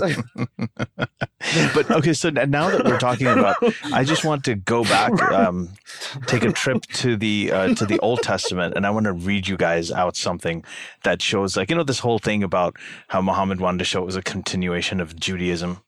Uh, so I just wanted to read, this is from Deuteronomy uh, chapter twenty and the verses or the passages, passages from ten to twenty. So it says, when you march up to attack a city, make its people an offer of peace. This is from, from the Bible, the Old Testament, Jewish scripture. If they accept and open their gates, all the people in it so, shall be subject to forced labor and shall work for you. If they refuse to make peace and they engage you in battle, lay siege to that city. When the Lord your God delivers it into your hand, put to the sword all the men in it. As for the women, the children, the livestock, and everything else in the city, you may take these as plunder for yourselves. That's pretty much what ISIS is doing right now. That's Islam, yeah. Yeah, and you may use the plunder your Lord, your the Lord your God gives you from your enemies. This is how you are to treat all the cities that are at a distance from you and do not belong to the nations nearby. Um, yeah, and, and uh, yeah, it basically says that you have to kill everybody. Right. Oh, and, and sorry, the, the last line of this. However, in the cities of the nations, the Lord your God is giving you as an inheritance. Do not leave alive anything that breathes. So wow. It's amazing that what ISIS does and how Islam was spread in Muhammad's time, all of this. Uh, Moses, this is how kind of Moses did his own thing, too, according to the Old Testament. So there are a lot of parallels, um, interesting ones between Judaism uh, and, and Islam. I, I wish they do that in interfaith events. Have you guys been to interfaith events? Yeah, they so should like, read this verse. Yeah, yeah. Like, so we have a lot like, in common. Whenever there's an interfaith event, it's like, wow, our religion talks about peace. Oh, it does? Ours too. It's all bullshit. That is all fake news. It's all like, it's all like, it's all fake news. Like, uh, like all, all I wanted to, to do is like, you are fake news. But the thing yeah. is like, they never talk about what's actually in common. It's like, they are not religions of peace. I, I would argue that violence is a central message of all these religions, at least. At least to to a, uh, a period of time, uh, including Christianity. I mean, Jesus said, yeah. "I didn't have come to bring peace; I, cre- I came to bring sword." Um, so mm-hmm. he was not a hippie from Williamsburg. He was not. Well, um, you know the moderate defense, though. You know how uh, you have Armin's to... trying to share something. no, no, I it's think. Okay, it's oh, sorry, Armin. No, no. Do, do you no, want to go You guys ahead, are or? going off on a tangent now. No, I just I wanted to bring bring the point that uh, you know how it's this is actually very parallel to what we talked about the hadith, because what you brought is from the Old Testament, and a lot mm-hmm. of Christians always say you can ignore the Old Testament because it doesn't apply anymore. But both the Muslims and the Not Christians, true. Yeah. I know, but both the Muslims and the Christian have this run to this problem, because when it comes to Muslims, you have the five pillars of Islam, which four of them come from the Hadith, and we have when Chris, with Christians you have the Ten Commandments, which would come from the Old Testament. So from one side they're arguing that you ha- you can get rid of it because now you have mm-hmm. the New Testament, but the, on the other side you have the the pillars of the religion being established in the book that the, the books that they're trying to. So I, I'm actually prepared for this uh, this argument, and I, I prepared for it before the podcast because I, I knew that we'd talk about this at some point. Uh, this is you know how the the Muslim excuse is this is taken out of context, it doesn't apply anymore, but the Christian excuse for the New Testament is like, well, the Old Testament, the moderate Christians say the Old Testament doesn't apply. That's obsolete. That's actually not true.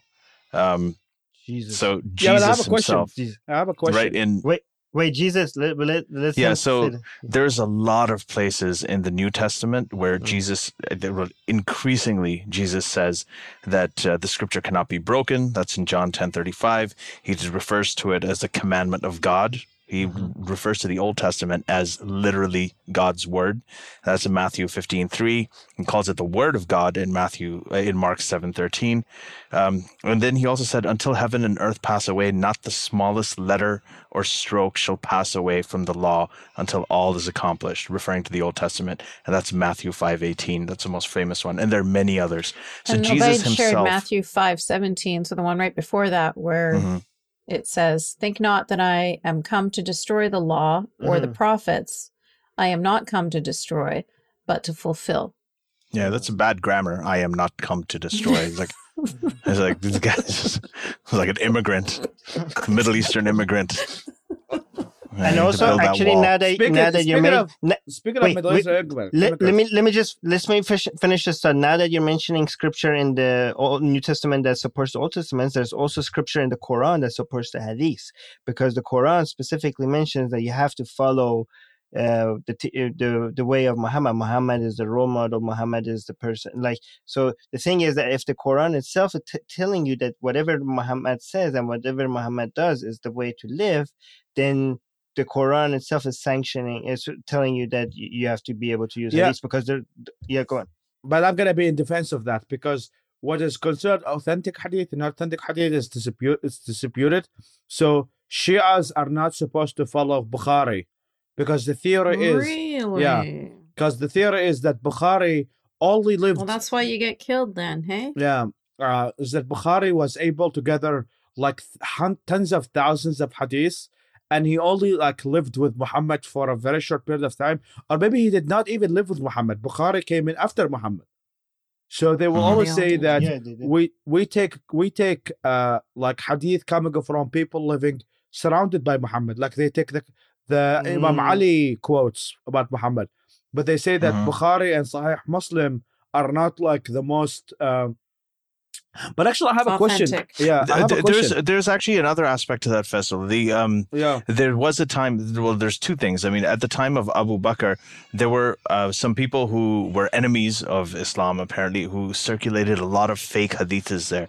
So the fake caliphs news. At one point, yeah, they did. So what they did, they actually did a hadith purge, where they got rid of many of these. So many of people, many people say that some of those survived.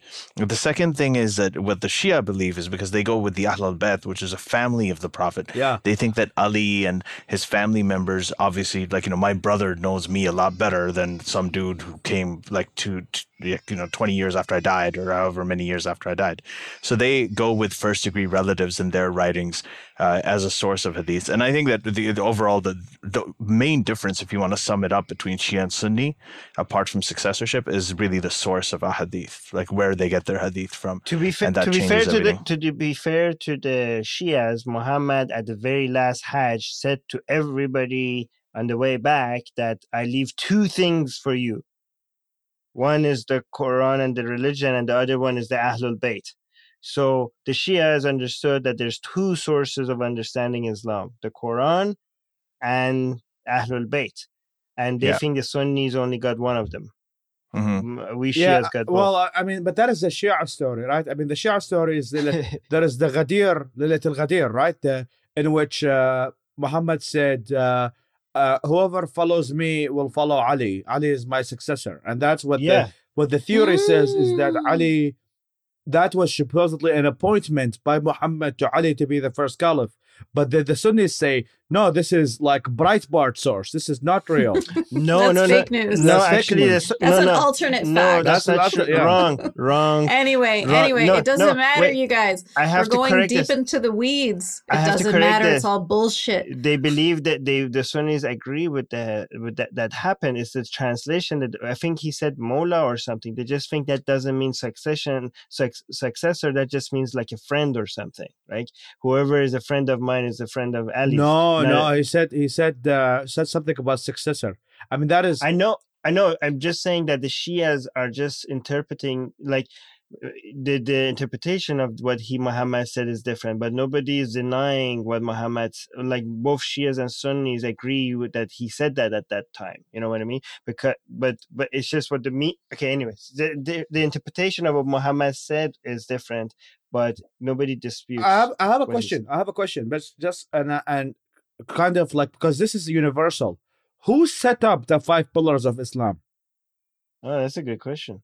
I have no idea. Because I mean, they're universal. The five pillars of Islam, uh, for those who don't know them, prayers and zakat and um, Ramadan, and Ramadan and Hajj, right? Hajj are, and, and zakat and zakat, yeah. Charity, yeah. So, but I don't know. Oh. This actually is a universal thing between both Sunnis and Shias. The five pillars of Islam is something that is followed by both. Um, but I still don't know who like set them on stone. Yeah. So, what are uh, our patrons saying? Our patrons are talking. Our Wendell is saying, Ten Commandments were from the Old Testament, but hippie Jesus summarizes it into two commandments in the New Testament. Jesus is the O G Twitter user. So I guess that was...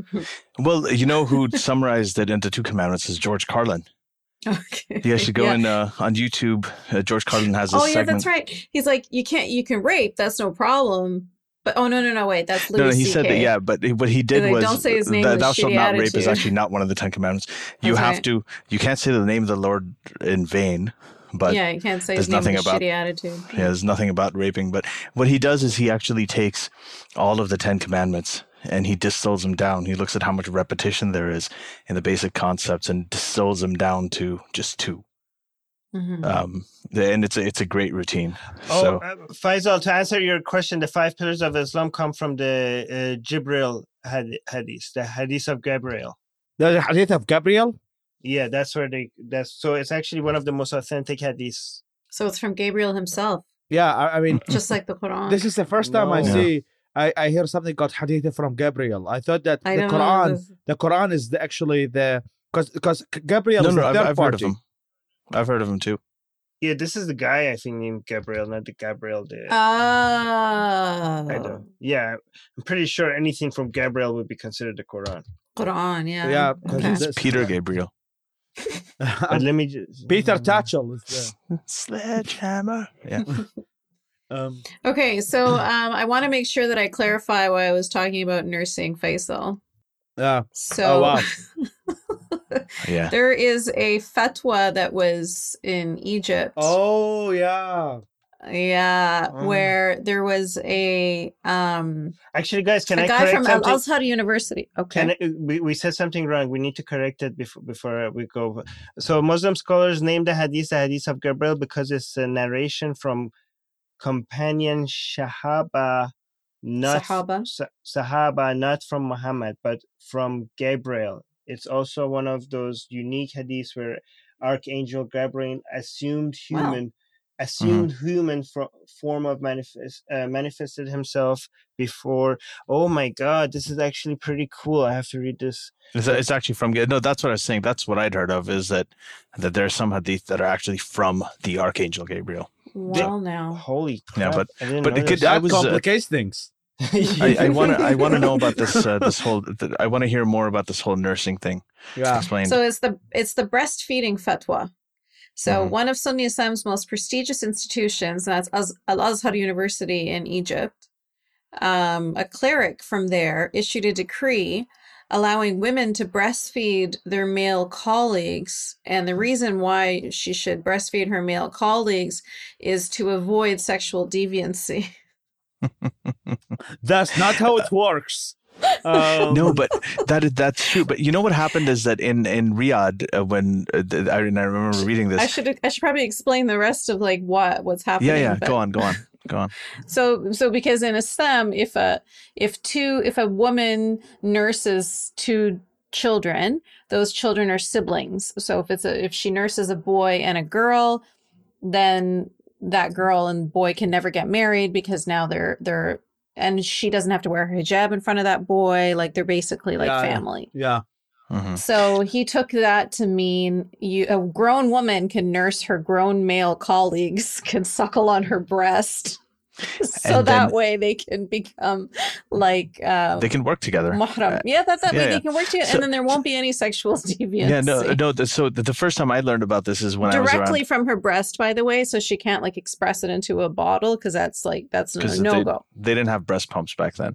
No, the, it has the, to be at least five times. Right. And uh, so I, what I was saying was when I was growing up in Riyadh and I was a kid and every Friday they used to have, I, I don't know if it was Friday or whatever, they used to have a, a thing where people would write to Arab News, their main newspaper, and uh, they would ask some religious scholar all these questions like, can I do this? You know, can I piss? Can oh, I it's, it's my favorite. This is one of my no, favorites. I, I wonder I, if anybody it, it ever was, did this. I wonder if there's any woman that ever nursed her coworkers. No, but I got it. So what happened is one dude wrote in and he actually had the question and I read it as a kid and it said, what if a man is sucking his wife's breast and swallows a few drops of her milk? That's it. This is an it's Arab sister news. Now. And the guy wrote back, he's like, He, essentially, he becomes her son oh, because of the wet so nursing weird. thing. So he is now their nikah, which is their marriage. Um, like, you it's know, their, their entire marriage becomes annulled. And wow. I don't know, they had to go through some procedure to be able to become husband and wife again from becoming potentially mother and daughter, uh, mother and son. So the what procedure? Right. So I have no idea. I don't know what the process was. I can't remember. I was just so shocked as a nine-year-old kid. No, I'm just reading about this. Procedure. I couldn't. I yeah. couldn't get past it. I was like, okay, listen, I, I don't even want to know how this gets fixed. That wasn't. That's, yeah. but, that's actually but, a good prank to play on your dad. Like you, like, I just, just put it in his drink of coffee in the morning, and then be like, ha ha. You're not my dad you're anymore. Your mom's son now. No, you're not my dad anymore. You're my brother. That's right. Yeah. But speaking speaking of uh, these uh, in- interesting uh, uh, family relationships, you know, I thought w- one of the other things I really like in the Quran, um, one of the fun ones, is the story of Lot and his daughters, right? And I thought this is in the spirit of interfaith, um, you know, the whole interfaith spirit. I thought we'd also connect this to what it says in the in the other scriptures. So the the verse is uh, Surah eleven, verse seventy-eight. That's eleven seventy-eight, and says. Uh, about Lot, um, who was a prophet, Lut in Arabic, Lord. And his people came hastening to him. Before this, they had been doing evil deeds. He said, so this is basically a bunch of uh, what gay were the people. Evil deeds, Ali? Ah, okay, so let's get into this. So there was a whole town that Lot lived in that was full of gay people. They all started having sex with each other. There were all these men, homosexual men, were all having sex with each other. And these handsome men showed up at Lot's place. They were his guests. And they were actually angels disguised as very handsome men. And obviously all these gay men just came in. They started rapping on his door. He's like, let us in. We want those. T-. They wanted to rape the angels. We want so in on the orgy. We're here for the gangbang. They wanted the two handsome men that were Lot's house guests. So what Lot did was he went out. He told the people. This is what it says in the thing. His people came hastening to him. Before this, they had been doing evil deeds, and those evil deeds were obviously, you know, the uh, the, the dig, dig, dig, dig in the desert. And uh, and he goes, um, he said, "Oh, my people, these are my daughters. They are purer for you. So fear Allah and do not disgrace me concerning my guests." So what he was saying was, don't embarrass me in front of my guests by by Rape taking them and raping them. Instead. Take my daughters instead. So he pretty much offered his daughters to all of these people. Um, to take them just so that they wouldn't have sex but with his male guests. But here's the defense. Here's the defense. Tell he us. Knew, he, he knew they were gay, so they were not interested in his daughters. All right. So, uh, oh, so come like, on. Just, yeah, I know. I yep. know. He's like, well, they're not going to do it. So he's like, I'm just going to, his daughters were the experiment. He's like, hey, kids, listen, just go out there. They won't do anything to you. Don't worry. Just let's just see how this turns out. Now, the, the fun thing, and I'm, I'm almost done with this. And, um, th- there is. No, no, most girls have a gay best friend. So he might probably wanted to do that for them. Yeah, of course he did. Right. So now, now the. Did you go shopping? This story also uh, appears in the Old Testament, of course, right, where Lot offers the angel rapers, you know, who are at his door. He offers his daughters to them. Uh, but there is a more interesting story about Lot and his daughters in the Old Testament. And this is, I think, my favorite verse in the Bible, old, new, maybe even in all of script, Abrahamic scripture of all time. Not a whole lot, but it's a fun story. You guys are going to love it. Genesis nineteen. Verses thirty to thirty-eight, Lot and his daughters. Lot and his two daughters left Zoar and settled in the mountains, for he was afraid to stay in Zoar. He and his two daughters lived in a cave. One day, the older daughter said to the younger, "Our father is old, and there is no man around here to give us children, as is the custom all over the earth. Let's get our father to drink wine and then sleep with him and preserve our oh. family line through our father." You guys are familiar with this, right? Yeah. That night, they got their father to drink wine, and the older daughter went in and slept with him. He was oh, nice. not aware of it when she. He was not aware of it when she lay I down or when she got up. I know. I'm pretty sure he did. The next day, the older daughter said to the younger, "Last night I slept with my father. Let's get him to drink wine again tonight, and you go in and sleep with him, so we can preserve our family line through our father." So they got their father to drink wine that night also, and the younger daughter went in and slept with him. Again, he was not aware of it when she lay down or when she got up. So both of Lot's daughters became pregnant by their father. The older daughter had a son, and she named him Moab. He is the father of the Moabites of today. The younger daughter also had a son, and she named him Ben-Ami. He is the father of the Ammonites of today. So that's where they came from. All right, Products I'm going to defend the daughters. I mean, like, if you have a father that is... Thank up- you. that is offering you for rape, then it's okay to rape, rape your father. Back. An eye for an eye and a, a rape for a rape. They, I mean, that's basically what they did. They date raped him, they, uh, their own dad. So I, I just wanted to say that, you know, homosexuality is unnatural according to Christian fundamentalists. And, this is cool. you know, this is, yeah, but, you know, incest with your dad to preserve your genetic. Uh, I have no problem with speaking... incest as like, but this was not consensual. They they made him drunk and stuff. So this was like. Can you rape. not? Like, that's going to be a quote now. Armin said he has he was, no he problem with incest. No. Uh, adults uh, having speaking, sex. Speaking of Lot, I don't want to change the subject, but the word for homosexual in Arabic is luti. So yeah. when they say someone is homosexual, I mean, within the religious circles, they say either shadh, which means de- deviant, or luti, which is Egyptians coming from. Egyptians don't say either of those things. Huh? Th- that's derived from Lot. From Egyptians Lot, yeah. Don't. All right, but but let's look, let's summarize the story, but because this, the whole if you look at the whole story together, it's pretty interesting because Lot actually in the Bible, actually a few chapters later, Lot is mentioned as a really good man, right? Even though he offered his daughters for rape to a whole gang. Uh, well, that's why he was a good man, according yeah, to the Bible. But, so Lot never got punished. In fact, he was mentioned as a very good man. The daughters uh, never got punished, even though they raped their own father. But mm-hmm. look, look at the people that were pu- punished were people in the city that were having gay uh, consensual, consensual sex. sex. They got they got burned. And the mom, the poor freaking mom, for what? For looking back. For looking back at the city, she turned into a pillar of salt. So raping your father, no punishment. Offering your daughter for rape, no punishment. Looking at back at the city, pillar of salt. Pillar of salt. Yeah. Yep.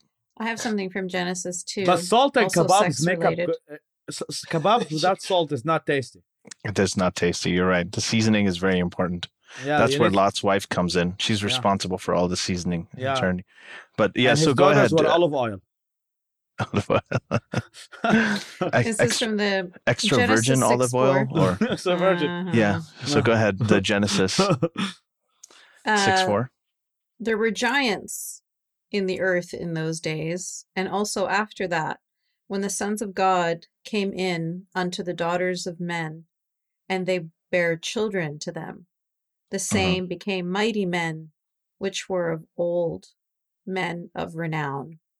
So basically, these giants were having sex with human women and quite possibly tearing them apart. And that's uh, Genesis six four. So this was new to me. I wow. actually didn't know this. Yeah, that's, yeah. Uh, well, there you go. That's, that's messed up. I know, I know. There's a, it's, there, there is a lot of, uh, there, there are a lot of parallels and there's a lot of plagiarism. I think, I think what the Quran does, unfortunately, is it takes the worst of, uh, of both and it puts them together. So, you know, in the Old Testament, you had all these horrible corporal punishments, you know, like a, of a rape victim has to marry her rapist, or, you know, the, the woman who is not found to be a bride has to be stoned to death at her father's doorstep. That's all in Deuteronomy and so on. And then, you know, the, the New Testament brings in proselytization, that you take all this stuff and you have to go and spread it to people on top of that. And then it also brings in martyrdom, like Jesus died for your sins, you know, the sacrifice of death. And uh, what uh, the, the what Islam does in a way is it combines all of the horrible stuff and the violence and uh, in the Old Testament, and it combines it, brings also brings in the proselytization and the spread of it, and also brings in the concept of martyrdom and uh, life after death, and, you know, being saved by doing the right thing. And it's just a It's it's just a really, really toxic um, mix of everything. So, um, and, you know, the the idea that the New Testament isn't violent is also ridiculous, because in the New Testament, the kind of violence that's promised if you don't submit to Jesus, you know, remember submission, which is also what Islam means. If you don't submit, then uh, is you have an eternal torture and violence beyond anything anybody can imagine. And that is what the New Testament promises. You know, so um, the idea of the New Testament's this hippie thing. Uh, you can't be very peaceful if uh, your deterrent for everything is eternal hellfire and torture and damnation and burning and all of that. Um, so, uh, so all of these things are, they're really, really vile. So any other funny ones I, to change? I have a question. I have a question. The funny ones. Yeah. Uh, Faisal, what what do you please. guys find the most contradictory two verses in the Quran? Well, oh man, how many hours do we have? Is, well, actually, yeah, every, almost in every most surahs have start with Bismillahir Rahmanir Rahim, and also starts mm. with also keeps on reminding you about how much God is going to punish you and how much God yeah. is going to torture you, how much lead they're going to pour molten red down your throat. I mean. Is that have you heard of tough love? And you have to love him and fear him at the same time. Here's the thing: is it's it kind of like it talks like the Quran talks like Trump. It doesn't say you like it doesn't say like I'm merciful. It's like I'm the most merciful. I'm the most. Forgiving. Nobody's as merciful as me. Nobody. Yeah, yeah. Like that's that's how God talks in the Quran. But but I actually have an answer to this that's very relevant to um, the times, and that is, you know, the I think the most uh, contradictory verses. I'll, I'll name. two instances. One is Surah two, verse two fifty-six, which is there is no compulsion in religion. A lot of people recognize this because this is what the moderates, it's one of their favorite verses to quote. It's like, hey, you know, the Psalm says there's no compulsion. They just talk about Surah two, two fifty-six. So anytime somebody tells you that, that's to everybody out there, please read the next verse. The next verse says that if you do choose to disbelieve, there's no compulsion. If you do choose to disbelieve, then um, you're going to be pretty much burned and tortured for all eternity. Um, this the second one is where it says uh, that he who who saves one life has saved all of mankind. He who you know kills one person has killed all of mankind. Read the That's sort of. Yeah, read right. the next verse there read, That's too. Again, Surah five, verse thirty-two. Read five, thirty-three, and it'll talk about how people who are charged with what they call corruption, which could be as much as like insulting the prophet, whatever. Mm. Uh, it could be something really mild. Um, those people, they will be, uh, they'll be crucified. It says they will be crucified. And their limbs cut from opposite sides. Then people say, when they, in, in defense of that, people say, this is not about all, you know, corrupt, corruption as if like people insulting Muhammad. It was about at the time, at that specific place, Muhammad was fighting the enemies. Uh, it was about the, you know, opposing army. It's, it's not, you can't just apply it to everybody that does corruption. They're saying mm-hmm. that you have to read it in context at what was happening at the time. How do you I, I don't that? think that's, I'll, I'll tell you that's... one example, one reason why that's not true. Mm. Okay. Sorry, Yasmin, did you want to say something? I was say, gonna... no, I was going to, I was going to You're probably going to say what I was going to say. Continue. Okay, so I'll I'll give you an example. Um, the in the Quran, there's a verse, uh, the very famous verse, one of the two verses that mentions how you should behead disbelievers, and that's Surah eight, verse twelve, right? And uh, what that says is that remor- remember that when your Lord inspired to the angels, I am with you, so strengthen those who have believed. I will cast terror into the hearts of those who disbelieved. So strike them upon the necks and strike from them every fingertips. And we were talking about adrubu before, the word daraba, that also appears here, the word strike. So this is the verse that, and I was actually on the, the agenda with Steve Paikin, um, I think a, about a year and a half ago, with Shabir Ali, who is this sort of Canadian Islamic scholar. And uh, I quoted this to him, and then he said exactly what I knew he was going to say. He's like, no, that was in the Battle of Badr. And the Battle of Badr was one of the first uh, battles that Muhammad fought with the Meccans. Yeah. Um, and yeah, sometimes point, we call the, it Operation Mecca Freedom. Right. So so what happened, Operation Mecca Freedom. So the people from Mecca were, the, the Muhammad's army was outnumbered um, largely. So uh, apparently the angels came in and they helped the small number of people fight the Quraysh, which was a bigger army of the disbelievers. And uh, they, uh, the, these angels told, they cast terror into the hearts of the disbelievers so that they went around beheading and cutting their fingertips off. So he said that was specific to that war because they were defending themselves. I was like, yeah, but the problem is the very next verse, Surah eight, verse thirteen, which says this, that is because they opposed Allah and His Messenger, and whoever opposes Allah and His Messenger, indeed Allah is severe in penalty. So even though that is about Badr, the Quran is using it as an example for all time. It's like what happened here in Badr, if you meet people like this, whoever opposes Allah and His Messenger, well, well, at any time, what if I say it means if you penalty. Meet people like this at that time? Like, well, the, the, you wouldn't need that verse. It's redundant because yeah. that's already. How that's did he already respond? There. How did he respond when you said that? He didn't respond. Then Steve Paikin jumped in. He's like, "How do you know all this stuff? I know it's his job to know, but how do you know?" I was like, "Well, because I read it. That's why I'm an atheist." You know, and that it was a funny moment, but. Uh, I would like. To, I would like. I would have liked to hear his response to that. That would, because I don't know. Mm. I'm trying to see what, what what do you think a Muslim apologist like a, apologist would respond? Uh, usually, it's a lot of waffling, and I've no. It's really I interesting like that. Yeah, no. Falwafel. The I, I I think that. Um, Whenever you do quote the next one, one of the responses I'll hear. So here, here's an example for. Let's go back to that. You know, when it says uh, no compulsion in religion, the very next verse says you're going to go to hell. They'd be like, well, if there's no compulsion and you'd already decided not to believe, then why would you be afraid of hell? Because you're not going to believe anyway, so you don't believe in hell. Why are you afraid of it? Yeah, that's usually the counter argument. Another place this counter argument shows up is in, uh, in yeah, but Surah the point is, the point is that we're not talking about us here. We're talking about the God, right? We're talking about mm-hmm. the Quran, right? So, like, right. We, when they when they say that, I'm like, we're not. I'm not the subject of discussion. We're criticizing this book, and this book it says you either believe or you go to hell. And like, well, why do mm-hmm. you care? If you if you don't believe in hell, why do you care if it tells you you're going to hell? Yeah, we're well, not well, you know talking about me. We're ta- yeah. yeah. Yeah, you know what's funny is like Surah five, Surah Ma'idah, verses seventy-two and seventy-three, it says that anybody who believes in the Trinity or that yeah. God was the son of Mary um, is a blasphemer, is a disbeliever, and they're going to go to hell forever, right? So it yeah. essentially means all Christians. Yeah. So basically, people say all, the same thing. Yeah, it actually tells you that all Christians go to heaven, because mm-hmm. they're Ahlul Book, unless they believe in the Trinity. So basically, uh, I don't know where... Ahlul Book. I don't know where... I love when you do book. Stuff like that, Armin. No, no, the reason for that, Armin, the, that there is actually defense Shirking for that. And the reason for that is book. That whenever it talks about Christians who go to heaven in the Quran, at every single time, that's Christians who have converted to Islam, who've yeah. updated to two point oh, right? Or three point oh. So if they're non-Muslim, they, they don't right. they don't count. So, but if they still believe in the Trinity or that, you know, God was the son of Mary, then they're all going to go to hell. So mm-hmm. so what they say is like, if you don't believe in hell, then why why are you why do you think that that should be offensive to Christians? Well, the reason is because if you believe that this is God's word, if you're in Pakistan, in a village in Pakistan, you believe that this is the word of God himself. Himself, and this is what God is saying about Christians. How are you going to look at the Christians in your in your thing? You're like, okay, like God wants to send them to hell forever.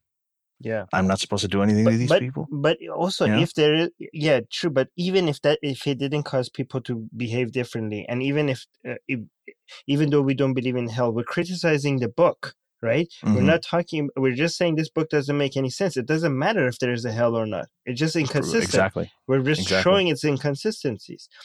Yeah. Um, by, by the way, yes. Do we have any question? Do we have any questions from from our patrons before we go on? No, I'm just I'm laughing at somebody, uh, Wendell, who said, "Lot's wife was so salty to her daughters after they date raped, so God turned her to salt." Oh, and answered God. Prayer. Sorry.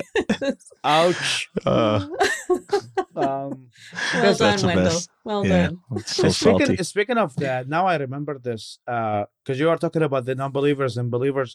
And that's one of the questions that I asked when I was like, when I just hit puberty. Um, was That was your hobby. That, by the way, was Faisal's hobby. He's very good at puberty. Yeah. yeah. No. He still practices it often. Yeah, once in a while. Um, So uh, it's the concept of a predetermination, right? So mm. on one on one verse, uh, the the وَمَسَخْنَا قُلُوبَهُمْ, like it says, like God already instilled uh, b- disbelief in the heart of the disbelievers, okay? And on the other hand, he's saying gonna put them to hell for choosing not to believe.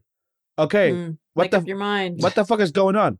It's like on he's setting us up for failure. Yeah, so so he's setting up for, setting you up for failure. And then he punish you. So I asked, like, I remember I asked my Islamic teacher, he said, if somebody is born non-believer and God already knew that he's going to be a non-believer, how does it make sense that he's going to punish a dick them? Move. Yeah, yeah. How's mm. it going to make sense? He's going to punish them. Well, he made them non-believers. I mean, he, he actually said... It's like, actually, making, actually, women, Faisal, it's like did... making women have their period and then not allowing them to pray yeah. and then saying you're less in religion because you... can't pray.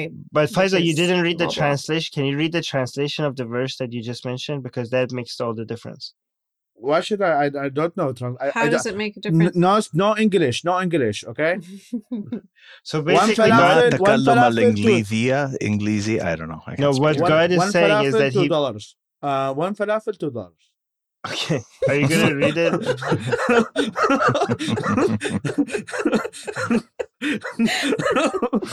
I still remember. I still remember uh, when the U S Army, Oba. when the U S Army Oba. came in, when the U S Army came into Iraq, and there, there was these shops like by set up by children, and they were like, "Mister, Mister, chocolate two dollars, apple to one dollar, apple one dollar, chocolate two dollars." Oh, that's so cute. It's like yeah. it's that simple. Huh. Yeah. Um, yeah, I mean, I, I, I. Uh, I don't know the, I don't know the, exa- I'm not like Ali. I don't know everything by verse and by chapter. Uh, all I remember is oh, like no, no, just... that, that, that the thing like God said, like we inserted disbelief in their hearts. Maybe you can Google it, Armin, you have a desktop. Uh, uh, it's like, it says he inserted disbelief in their hearts. وَمَسَخْنَا قُلُوبَهُمْ Like we, it's like kind of like we, we inserted like a hardware. Cleaned, yeah. No, no, not cleaned. It's like, it's wiped like, it. Yeah, he's like he installed like he installed mm. like uh, virus antivirus. Yeah, antivirus. He installed the virus in their hearts. Okay, oh, mm. that make yeah, them yeah, non-believers. Yeah. Okay, and then he gonna punish them for being non-believers. Like what the fuck, man? Mm. Like that's kind of mean. That's not nice. Yeah, that's not that's nice. That's not nice. That's not Rahman or Rahim. Actually, that's that's, right. uh, that's just douchey. Move.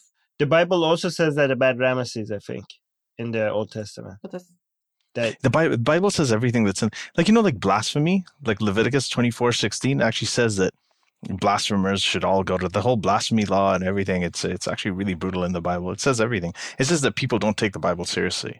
People still take the Quran seriously. I think I think that that's going to change very, very slowly. Okay. Again, so just for a fun thing, just can I tell you one of my favorite verses in the Quran? It's really short and it's really cute. Mm-hmm. Um, it's it's uh, Surah two, verse one hundred thirty-eight. It says, "Ours is a religion of Allah," right? And, and and who is better than Allah at coloring? It says, we take our color from Allah, and who is better than Allah at coloring? That's so sweet. Like, no, no, it says that. Like, it's, look it up.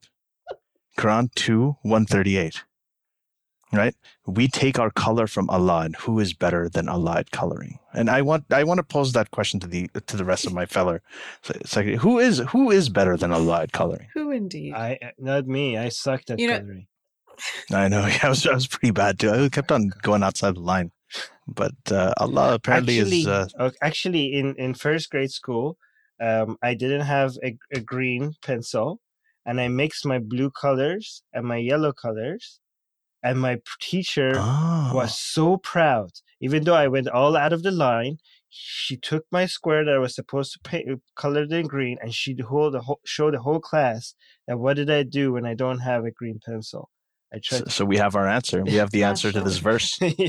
Who is better at Allah than at coloring? It's like Armin Navabi, the founder of Atheist Republic. That's who it is. Anyway, I just thought that was uh, that was cute. I always looked at that verse and I was like, oh.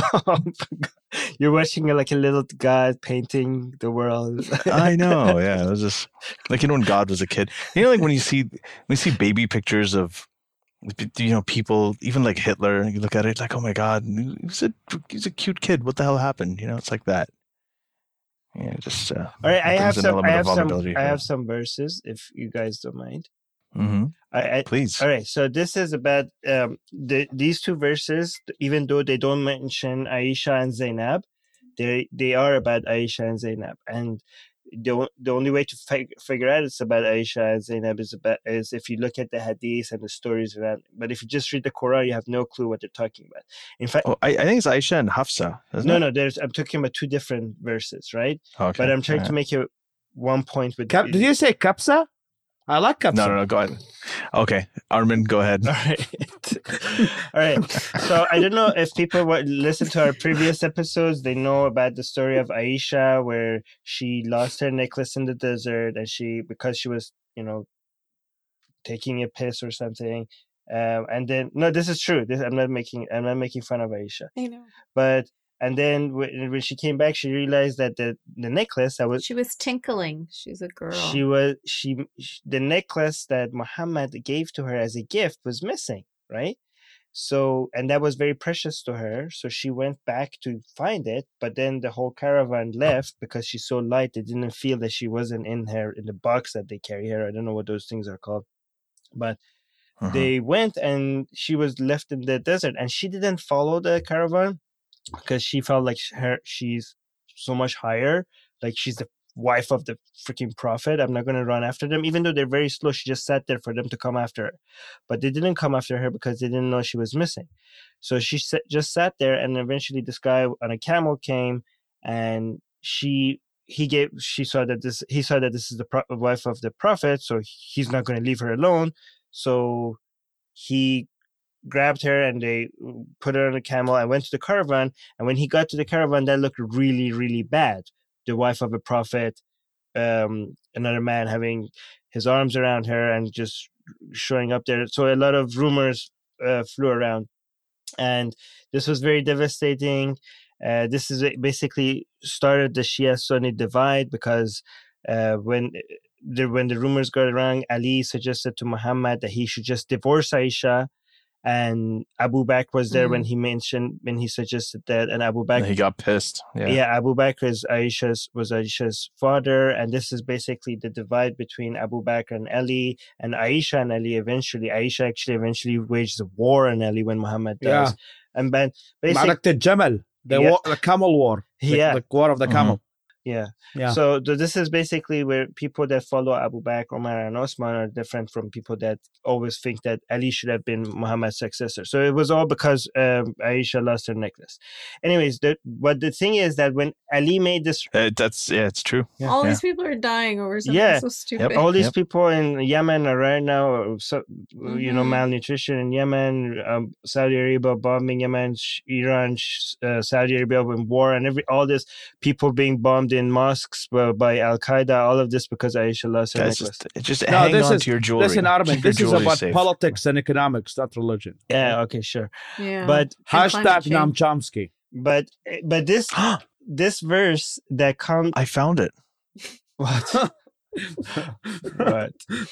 It's even got one of Aisha's hair is, oh no, that's Elishma's hair. Never mind, forget it. Yeah. Anyways, uh-huh. So this verse D- comes testing. in the Quran and uh, mentions, uh, this is uh, twenty-four four. So it says, and those who accused, um, wait, I'm going to read one of these better translations because this translation is not very. It's fake, it's fake news. Yeah. It is. No, the translation, the authentic, good translations are very important. That's, that's okay. I would, I would urge who, people and those, every and those yeah. who accuse honorable women, but bring not four witnesses. Uh, scourge, yeah, there it is. scourge, yeah. Um, so scourge them with eighty stripes, and never afterward accept their testimony. They indeed mm-hmm. are evildoers, right? So, and this is why there's no rape in Sharia countries. Well, there is rape, on it, but you have to have four witnesses, right? But which is really hard to do because how and, impossible, impossible to do. And this basically, in a lot of places, leads to when women try to uh, tell, some, like, come and mention that somebody has raped them. They end up um, sometimes. Actually being accused of adultery because they can't produce four witnesses. So not only well, that's because rape. Yeah. yeah, but uh, Go ahead. yeah, but you're. Um, but no, just uh, just one clarification. That actually happens even in places like Dubai. By the yeah. way, yes, there have been yes. stories in Dubai and Doha about this. It's not just like some place like in the middle of Sudan that has this issue. Mm-hmm. This is like actually widespread. No, no, but th- that's because this is a Quranic issue. There is no rape. There's no word for rape. Yes. in in yeah. uh, the Quran. I, There's a the word for zina, which means illegal sex. It's used for both adultery and rape. Consent is not is completely immaterial because it's written from the point of view of men. All right. So uh, rape does not exist in the Quran. So the a second story, there's another verse I want to mention, but before I mention this verse, I have to mention the story behind it. By the way, this shows you that these verses, like each one of them just came randomly. Like they, if you read the Quran, it doesn't actually make any sense because sometimes a verse comes and then two years you don't have a verse and then the next verse comes and there's a lot of stories behind that verse. So if you just mm-hmm. read it, it's just like random gibberish, but you have to actually read the stories behind these verses, right? So the yeah. story behind the second verse that I'm going to mention is... And this is the context, by the way. The con- When they say that it's out of context, yeah. what Armin's providing here is the actual context, yeah. which often makes the verses a lot worse yes. than uh, what you think they are. It does the opposite. So Zayd, Zayd was... Um, Uh, Ooh, is yeah. Muhammad's um, adopted son, but before he was his adopted son, he was Muhammad's slave. It was uh, before it was Muhammad's slave. It was Khadija's slave, which was given. It was given to her as a gift, wedding gift. It was yeah, it was a wedding. Zayd was yeah. the wedding gift to Khadija, which was then given to Muhammad, and Muhammad freed him eventually and adopted him as his son. And there's this girl named Zainab, which uh, Muhammad gave to Zayd as a as a bride. Um, and Z- Zainab didn't want that because Zainab was a Quraysh member. Quraysh, Quraysh was this really well-known tribe, and Zayd was a former slave, so that's really like not, you know, wasn't really nice. But then when if, when Muhammad wanted something to really happen, a verse would come down, and the verse came down again in the Quran, and then Zainab said, "Fine, whatever," and then they got married. Uh, but then if, at one point, Muhammad noticed. By accident, because she wasn't covered, she, how attractive Zainab is, and he he was very attracted to her. But marrying um, and Zayd, he went home and he was very upset that he noticed how attractive Zainab was. And Zainab mentions this to Zayd, and Zayd really didn't like Zainab. So when Zayd, Zayd goes to Muhammad, he's like, "If you really want her, you could have her. This is no problem. Um, I just divorced her, and you could marry her." But Muhammad really didn't want to do that because. Zayd was considered Muhammad's son, and this in around that time was kind of like incest. Like it was very looked down upon for you to marry your former son's uh, wife. Your son's, your son's, your, son's yeah, former your, wife. Yeah. Sorry, thank you. Your son's former well, wife. Uh, biologically, yeah. you still can't do it in Islam. You can't. You can't marry your son's former wife. Yes, Th- that that's why uh, the adoption rules came. But go ahead. Yeah, uh, the adoption the adoption rules came too. But then this verse came down. Uh, it's uh, thirty-three, uh, thirty-seven. That so when Zayd had no. This is the second part of the verse, which is so when Zayd had no longer any need for her, we married her to you. by you, the God means Muhammad. Because, by the way, remember, when you're reading the Quran, whenever it says you, the Quran is kind of like a dialogue between God and God and Muhammad, and you're just listening into a dialogue. That's how you should read it. So we married her to you in order that there not be... Uh, wait, where? Okay, so we married her to you in order that there not be upon the believers any disca- any discomfort concerning the wives... Any discount. Any discomfort concerning the wives of their adopted sons when they no longer have need of them. And ever is the command of Allah accomplished. So so this is another verse that shows, like, you know, Muhammad was kind of like uh, feeling uneasy. Like that Aisha verse and this verse, and there's a whole other bunch of verses that it, it doesn't, like, a lot of people that are pro, as you know, trying to being Islamic apologetic, make it seem like these verses would ha- have, you know, there's some master plan into it for all time and all places. But also a lot of people that are very anti-Islam always make Muhammad to seem to be like this evil monster that came up with these verses to destroy mankind, right? But if you actually read it, it just seems like Muhammad was just, you know, just tackling one this problem is, at a time, you know, like he wasn't. This is like his daily. And he also like the just Jerry wanted Springer to have. Show. He wanted to fuck everything all the time. Yeah. Well, yeah, but the thing is, like, it's not like, you know, all these consequences of these verses. Like now, these poor women that are trying to get people report rape and they get accused of adultery, and then, you know, these adoptions law now that we have in yeah. Islam. These were not some master plan of. These are just consequences mm-hmm. of Muhammad just trying. trying to figure out how I could get people every you know convinced how he can get away with what he wants to exactly. do and, like and yeah and he doesn't want to believe that his his daughter or his wife his nine-year-old wife, I guess she wasn't nine at the time, but whatever, mm-hmm. his favorite wife, he wa- he didn't want to believe that she was sleeping around, so he's like, no, I need to have four witnesses. Yes. Mm-hmm. So he, it's like he it, it's it's it's childish, but I don't think that he envisioned that, you know, over a thousand years later, how the concept, well, it was going to be the this carte blanche for actually, all of these people actually, what, to be sorry, raping what Yas, women. What Yas mentioned is something that I should have mentioned. When the, when the verse came, that is the forced witnesses, the, the reason why that verse came down is because to show that Aisha didn't commit any kind of adultery with that, because everybody was accusing Aisha. So Muhammad was like, either give me four witnesses or shut the fuck up. If you can't give me four witnesses, yeah. then you, you're going to be punished. And Aisha is based. And actually, Aisha and Zainab. So you raised the threshold. Yeah. And yeah. Aisha and Zainab actually uh, were fighting with each other at one time, and they used these verses against each other because Zainab was like saying, I'm the only woman that God himself married her to the to the Muhammad. Like, no man married me to, to, to Muhammad. God married me to Muhammad, like all unlike all the other wives, right? And Aisha hmm. responded, I'm the only woman that God brought testimony to his to her innocence, right? So these are the only mm-hmm. two women that were the verses came down, even though they were the only woman that is mentioned by name in the Quran is Mother Mary. So these mention these verses are about these two women, but their name themselves is never mentioned. Zayd is mentioned, but Zainab is not mentioned. Yeah. So, so the, one of the other consequences of this actually is has to do with the adoption rules. So, th- what happened here is Zayd was his adopted son. So, th- uh, Muhammad could not marry the the ex-wife, the divorcee of his biological son. So, what he did was, because he wanted to marry Zayd's divorcee, uh, he uh, created these rules about adoption that an adopted kid cannot take the name of his father. If he's adopted, he can't. There's a very clear distinction. The the inheritance and all of these rules, yeah. they affect the adoption. And this has caused a lot of problems. Like in places like Pakistan, um, you can't, uh, uh, the adopted adopted daughter of a man is not considered mahram. Um, when you want to, like, it, you know, even the guardianship rules and everything, all of that has changed. There's a taboo. Adoption has a taboo and a stigma associated with it. So there are a lot of kids that are out there that people won't adopt. They'll spend like hundreds of thousands of, you know, uh, whatever the current the rupees or, you know, whatever currency it is, depending on which country you're in, uh, on infertility treatments, but they just won't adopt.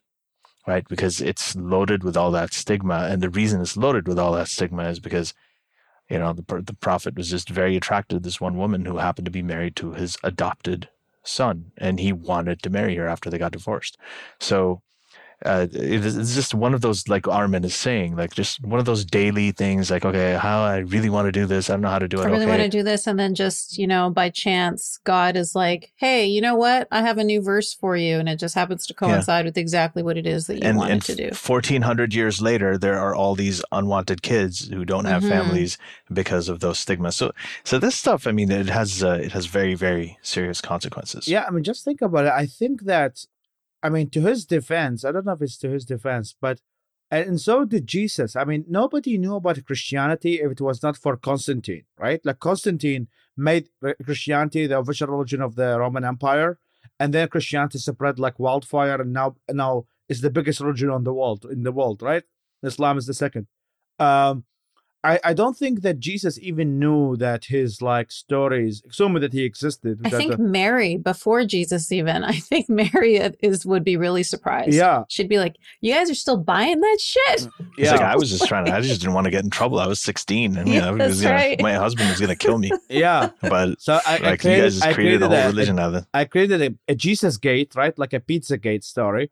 Uh-huh. So, and then I don't think even Muhammad knew.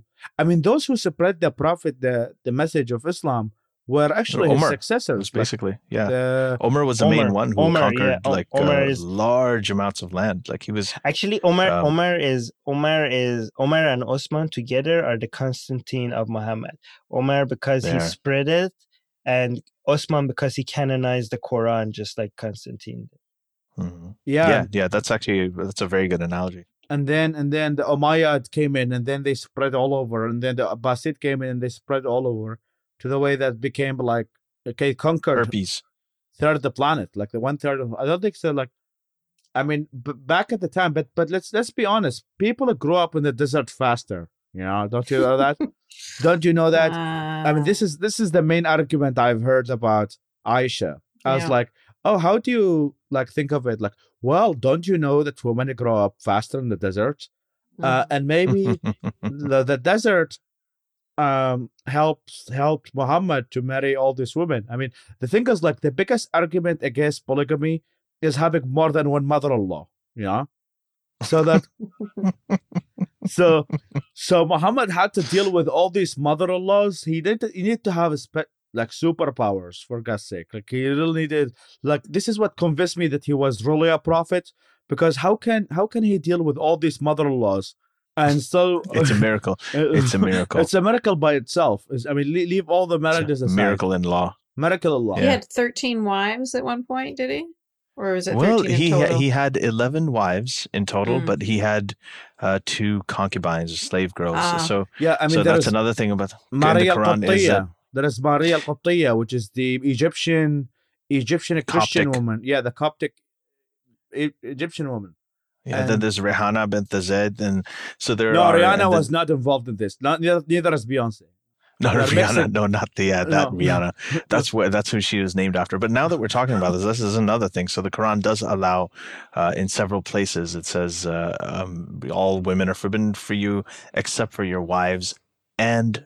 Uh, ma malak, ma malakat, imanakon, which is the the girls what, what that your you're, right, mm-hmm. you're right, which now. is your slaves or your captives. So I, I wanted to actually bring up another verse that I think is like pretty wild. It's Surah four against Surah the Nisa. Nisa means uh, women. It says chapter four of the Quran, and it starts by saying, "Binders um, well, full of women." Yeah, binders full of women. It, yeah, Mitt Romney in magic underwear.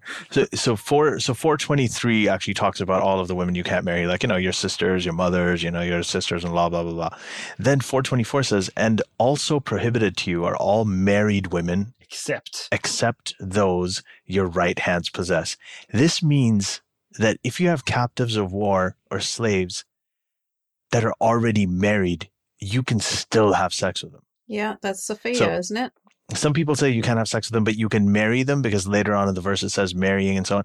But, but either way, even if they're already married, if you captured them in war and their husbands are somewhere else, but they're your captives, you can marry them, you can have sex with them, and people say, well, it's by consent, but they're your slaves. You, your slaves cannot, by definition, consent. So, I, can, I still so remember, this is essentially. I still remember when I first read that, if, if I remember correctly, it's except in one verse, and then it starts the rest in the next verse, right? So when I first mm-hmm. read the verse and it says, except, I'm like, how could this possibly end? How could you, because it's saying, yeah. except, you could, you cannot have sex with married women, of course, Islam, right? Except, like, what? Except so, so there so are certain there are kinds certain, of married women you can you can have yeah. sex with, like, what? And then it gets worse. Mm. Like, if you capture them in the war against enemies of Allah, that's the only way you can have sex with married women. Right. And and so the, a lot of people say, well, you got to look at the context behind this. And, you know, you got to look at the context, the context. And I'm just going to refer, I'm not going to go into the details, but so what I did was I actually did that in my book. If you go to chapter seven of my book, you, there's a whole section on this verse, four twenty-four. And uh, in the footnotes, there are the, the, the, some of the major hadith that talk about why this happened. And there was a war. There were many married women. And uh, the... Um, the army of Muhammad, they, they didn't want to go near them because they were married. And then Muhammad eventually got this uh, revelation, mm-hmm. four twenty-four, I mean, that said, okay, so no, you can go ahead. All the time. I mean, the, yeah, you can go the ahead. Easiest question for me to ask all the, this apologetics. I mean, yeah, so it's sex slavery we're talking about, right? Which context do you think sex slavery mm-hmm. should be allowed? I mean, let's so, talk so about yeah. Faisal, just to, just Good really question. quick, I just want to say that, that this is sex slavery, the term that Faisal used, what ISIS is doing. What we just mentioned here is that this is actually legal in the Quran. Just want to point that out. It's actually legal. Sex slavery is in the Quran. It's endorsed. Anyway, go ahead. Yeah, and speaking of, of recent events that, uh, so, so that uh, while we're recording this, there was an attack on a church in Egypt that happened one day one day ago, and I was doing some research on this, and actually Al-Azhar University, which is considered the, I would say, one of the main schools of Sunni Islam, or at least one of the main schools of those, have actually had a book about destroying churches and synagogues. So mm-hmm. what ISIS did is actually also endorsed by Al-Azhar. Um, yeah, yeah, it is. So it's uh, so all these people who say that, um, oh, this has nothing to do with Islam. Um, well, it definitely has nothing to do with every Muslim. Not obviously, not every Muslim believes. No, it doesn't in... have to do with most Muslims. Most Muslims are yeah. way like as as Alishba says, most humans are more moral than the religions that they hold sacred. Scri- scriptures that they hold. S- s- scriptures that they hold sacred. I'm sorry, Armin. Yeah, I mean, no, but most... I need to. I'm embarrassed. I should know this. And also, yeah, so that the yeah, most humans are more moral than the scriptures that they hold sacred.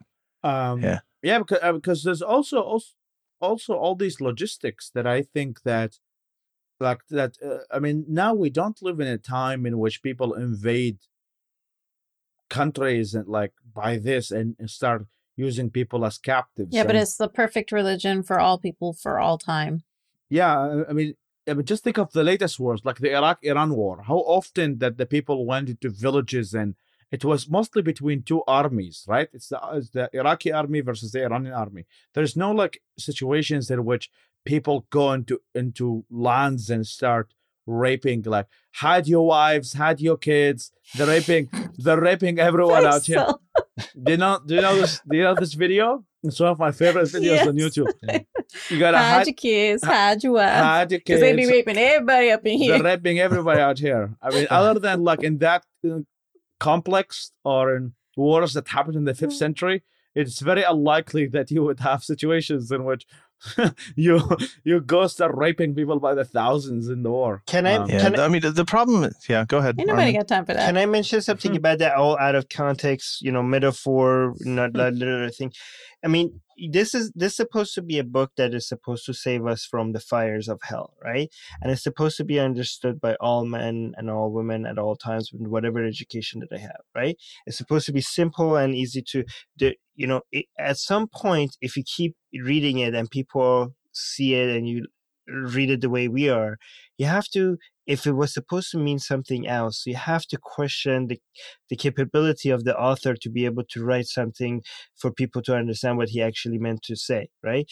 I mean, if you go to if you go to, let's say you have, your building is on fire and you're trying to get out, you're trying to save yourself from fire, and you go out and you're trying to read the instruction of where the exit is, and it's it's in poetry and it's a metaphor, and you have to kind of read it right, and you're like, dude, I've, you know, any any any anybody with on the right mind could see that this is going to get people burned at some point, right? So if this if this instructions for you finding the exit, if it's not clear and people end up getting burned, um, if if that's an immor- if the if that not being clear is immoral, a book that is supposed to save you from an eternal fire, it it's not being clear, it's speaking in metaphor. If it's people reading it and coming up with different meaning of, of it. That, you know, e- e- even if you're trying to be very, very, you know, uh, you know, gracious, you know, you're trying to give God the benefit of the doubt and be like, he was trying to be kind, but he's he, he's the creator of all world and he's all knowing. He should have been able to know how to write a book that was easier to understand, that was more clear, and would get to the point in a way that it wasn't so much confusion around it, right? Yeah, yeah, the especially since he created our minds and he knows how we think, and and he created, he's supposed to know everything, so he knew this was going to happen too. Yeah, uh-huh. Yeah, and speaking of which, I think we need to uh, wrap up soon so we don't exhaust our audience. Ali was saying something mm-hmm. and I cut him off. Sorry. Yeah, and actually, I have, oh, no, no, I was saying that. I have a recommendation, yeah. which I hope he's going to be our future guest. So, Patreons, if you like, please donate, keep donating, uh, because uh, hopefully, so there is this famous Egyptian scholar called Hamed Abdel-Samad. Uh, and Hamed has a show called The Books of the Books of Islam, Sandukul Islam, which is unfortunately only in Arabic right now. And this guy takes the Quran from cover to cover. Every story, every verse, he tells the whole context and everything. I mean, I would recommend everyone to watch it. If you speak Arabic, if you don't, go back to your country. Um, but um, it is uh, hopefully. But it's we're gonna... subtitled, I think. Doesn't memory no, no. usually subtitle? Sometimes, no? yeah. But oh. these are Jews, you know. Um, so. um so the actually I mean just a disclaimer, actually MEMRI is owned by a former officer of the Mossad. That's actually true. Yeah. So um, so what we're talking um, about is MEMRI T V. This is a YouTube it's a it's an online thing where they actually collect and subtitle in English, translate um uh stuff from Arabic speaking channels. Yeah, so uh, like particularly whenever, whenever I share something on MEMRI, like some of my Arab friends, they're like, "Oh, it's owned by the Mossad," so they discredit all the things said on MEMRI. Who but cares? I know, it's not like they're creating the content; they're just sharing it. It's just it's actual real content. Yeah, yeah. that's true. Yeah. You're speaking too much logic. Um, so the so Hamed Abdel-Samad, if if you guys are interested, hopefully we're gonna have him on the show. I already talked to him about having him, and maybe we would probably do a show with him that talks in details about all these issues. Uh, do you guys have anything left before we, before I? Yeah, any, uh, I think Yaz should get, uh, Yaz, I didn't, you know, like, do, do you have a last verse as a, especially as a woman, since the Quran talks so much about your people? Well, um, anything that as a woman of color, as a woman of color, what does the Quran say about any, anything lighthearted and fun about women that you found amusing no. and made you laugh? There's quite a few hadith and verses from the Quran that get thrown in a woman's face all the time. One of them we already talked about was verse four thirty-four, right? Men are responsible. That gets thrown in your face all the fucking time. So that just means that mm-hmm. men are responsible for women or above women or guardians of women, however you want to translate it. But basically, you are inferior to men. Um, And then, of course, he can hit you if he's afraid that you're going to be disobedient. Uh, if your husband wants to sleep with you, you have to sleep with him. Otherwise, the angels are going to curse you all night until the mm. morning. So there's no such thing as and that, that's uh, a hadith, rape. right? I think that's yeah. hadith. Mm. So there's no such thing as uh, marital rape, because you just yeah. have to you have to agree whether you want to or not. There's one that um, even says that if your husband calls you, um, you have to go to him, even if you're at the stove. Yeah. There's another one, cooking. Even if you're on a camel. Even oh, if you're riding through the desert and your husband's horny. I sorry. know. That's yeah. what you got to do. Yeah. So, um, verse yeah, and then, two, so he can beat you, he can rape you, you know, you basically. I, I have a question yeah, for you, maybe that you can answer. Oh, and then women are less intelligent than men, and women are, the women are going to be uh, much more in hellfire than men will be. Like there's half the, the testimony population testimony. Mm-hmm. Half the testimony. Oh, half and the half the, the testimony is uh, that's uh, that's actually yeah. That's, that's Surah two, verse two twenty eight. The only reason I'm doing this is because I, for people who want to look it up, I want you to go out. I urge you to go and look up the translation of your choice, and and the and the interpretations of your choice and the commentary of your choice. But yes, yeah, Surah two, verse two hundred twenty eight actually says that the word of a woman is half that of a man, because if one makes a mistake, the other can correct her. Hmm. That's why you need two women instead of one man. And uh, just five verses before that, I think in two twenty-two, it says that menstruation is an illness. So stay away from women when they're menstruating. Yeah. Uh, that's also a nice, fun one. Yeah. Um, yes. So, so actually I have a question for you before we finish, because I, I, I've actually been asked a question, I think about a day ago. Uh, yeah. What do you think of Muslim feminism? That's an answer. Okay, have a nice day, guys.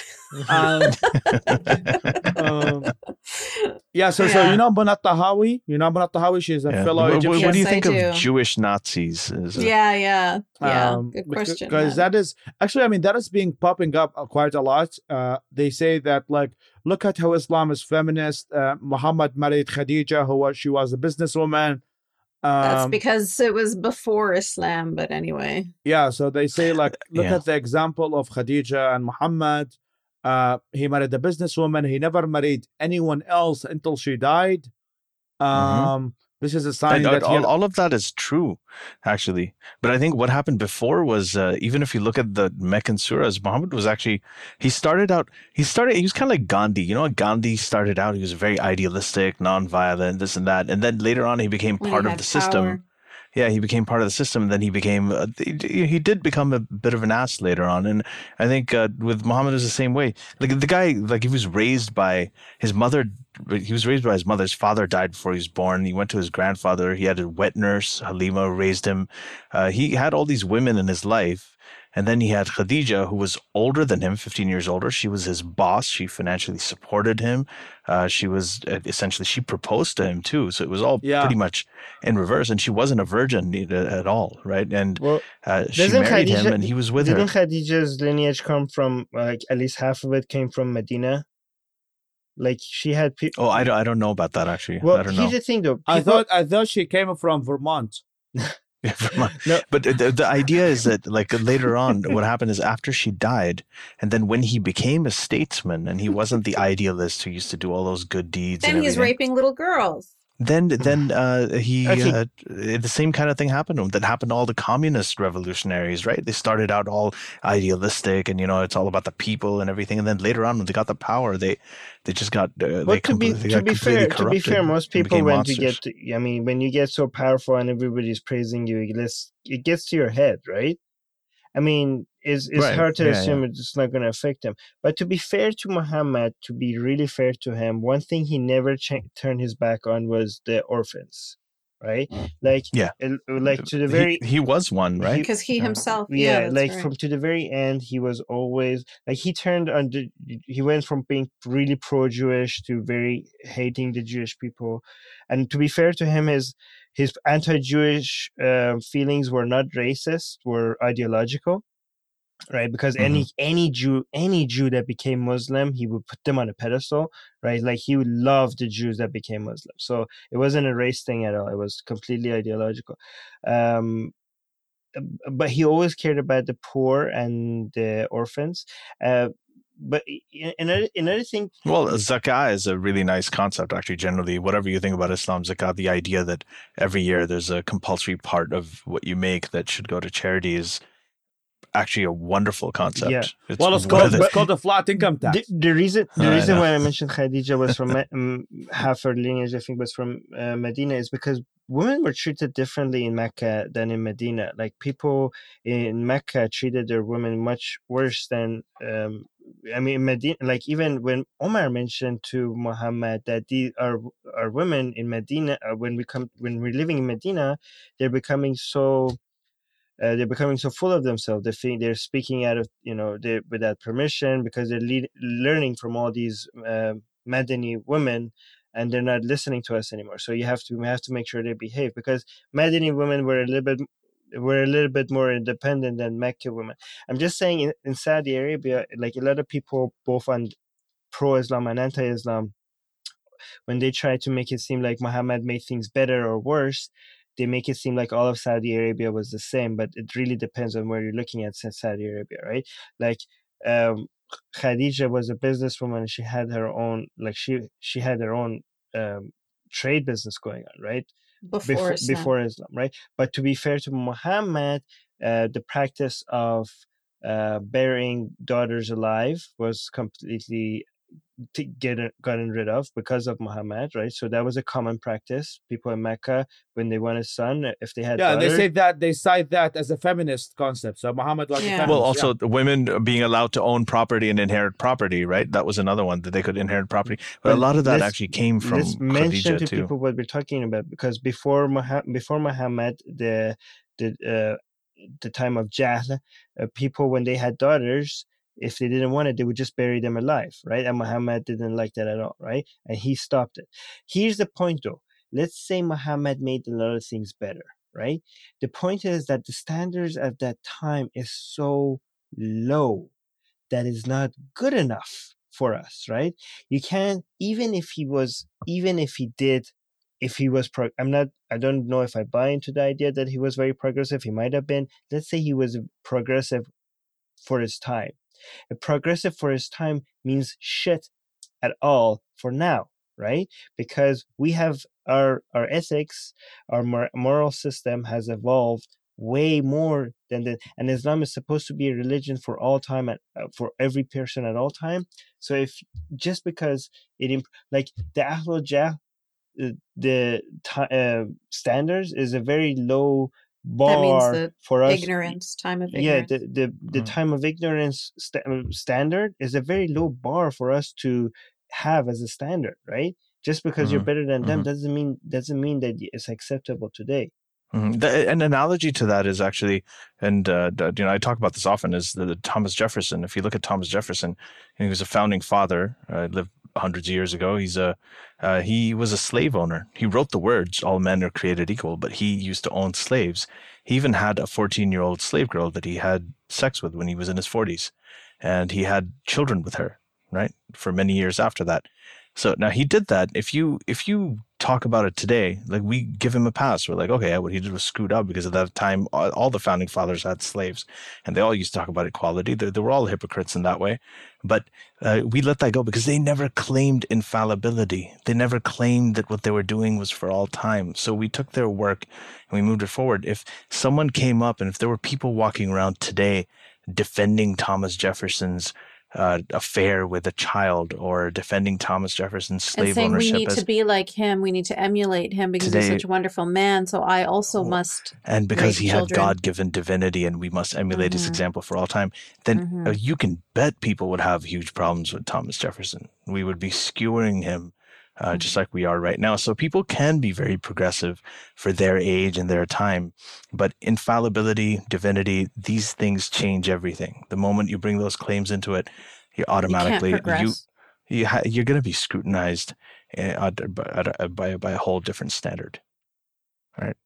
Yeah, and that that brings up the end of our episode. Mm-hmm. Um, because I don't want I want I don't want our episodes to go longer than uh, what they like for hours. Eight inches. Um, oh, sorry, yeah, yeah two hours. Uh, um, meant, uh, yes. Yeah. So. Um, Well, hopefully we're going to continue to do some of these episodes. If we're going to interview Hamed or some other future Muslim scholars in the future, that we're probably going to debate some of them on these issues, and and our audience can listen to the apologetics arguments coming from the apologetics themselves, other than have us to be speaking, speaking on their behalf, uh, even though I'd always like to speak on other people's behalf, um, because I'm I'm the I'm the Khalifa. Um, That's right. So... Um, Thank you everyone for watching, and if you are listening, uh please uh, spread the word, share it everywhere, comment uh comment uh, if you have some money, uh give us some of your money. I want to buy falafels. Um rate us, give us a, give us a rating on iTunes. Is it Armin? Yep. Yes, and please don't rate us nine eleven, um because we're not we're not responsible for nine eleven. Um So uh, thank you very much for listening, and may God bless you, and may God bless the United States of America. And thank you to Max for being our awesome sound guy and always thank taking you, care of us. Thank and you. Thank you to our wonderful patrons for joining us. All right. A, all right. Have a good night. Ciao. Ma'asalama. Ma'asalama. Bye-bye, everybody. Bye. The Secular Jihadists have been made possible thanks to the gracious support of the Illuminati and the great state of Israel. That's what we have been told, but we haven't received our checks yet. In the meantime, we greatly appreciate the support of our current donors. Please consider supporting by sharing the podcast with your fellow heathens or by donating at patreon dot com slash S J M E.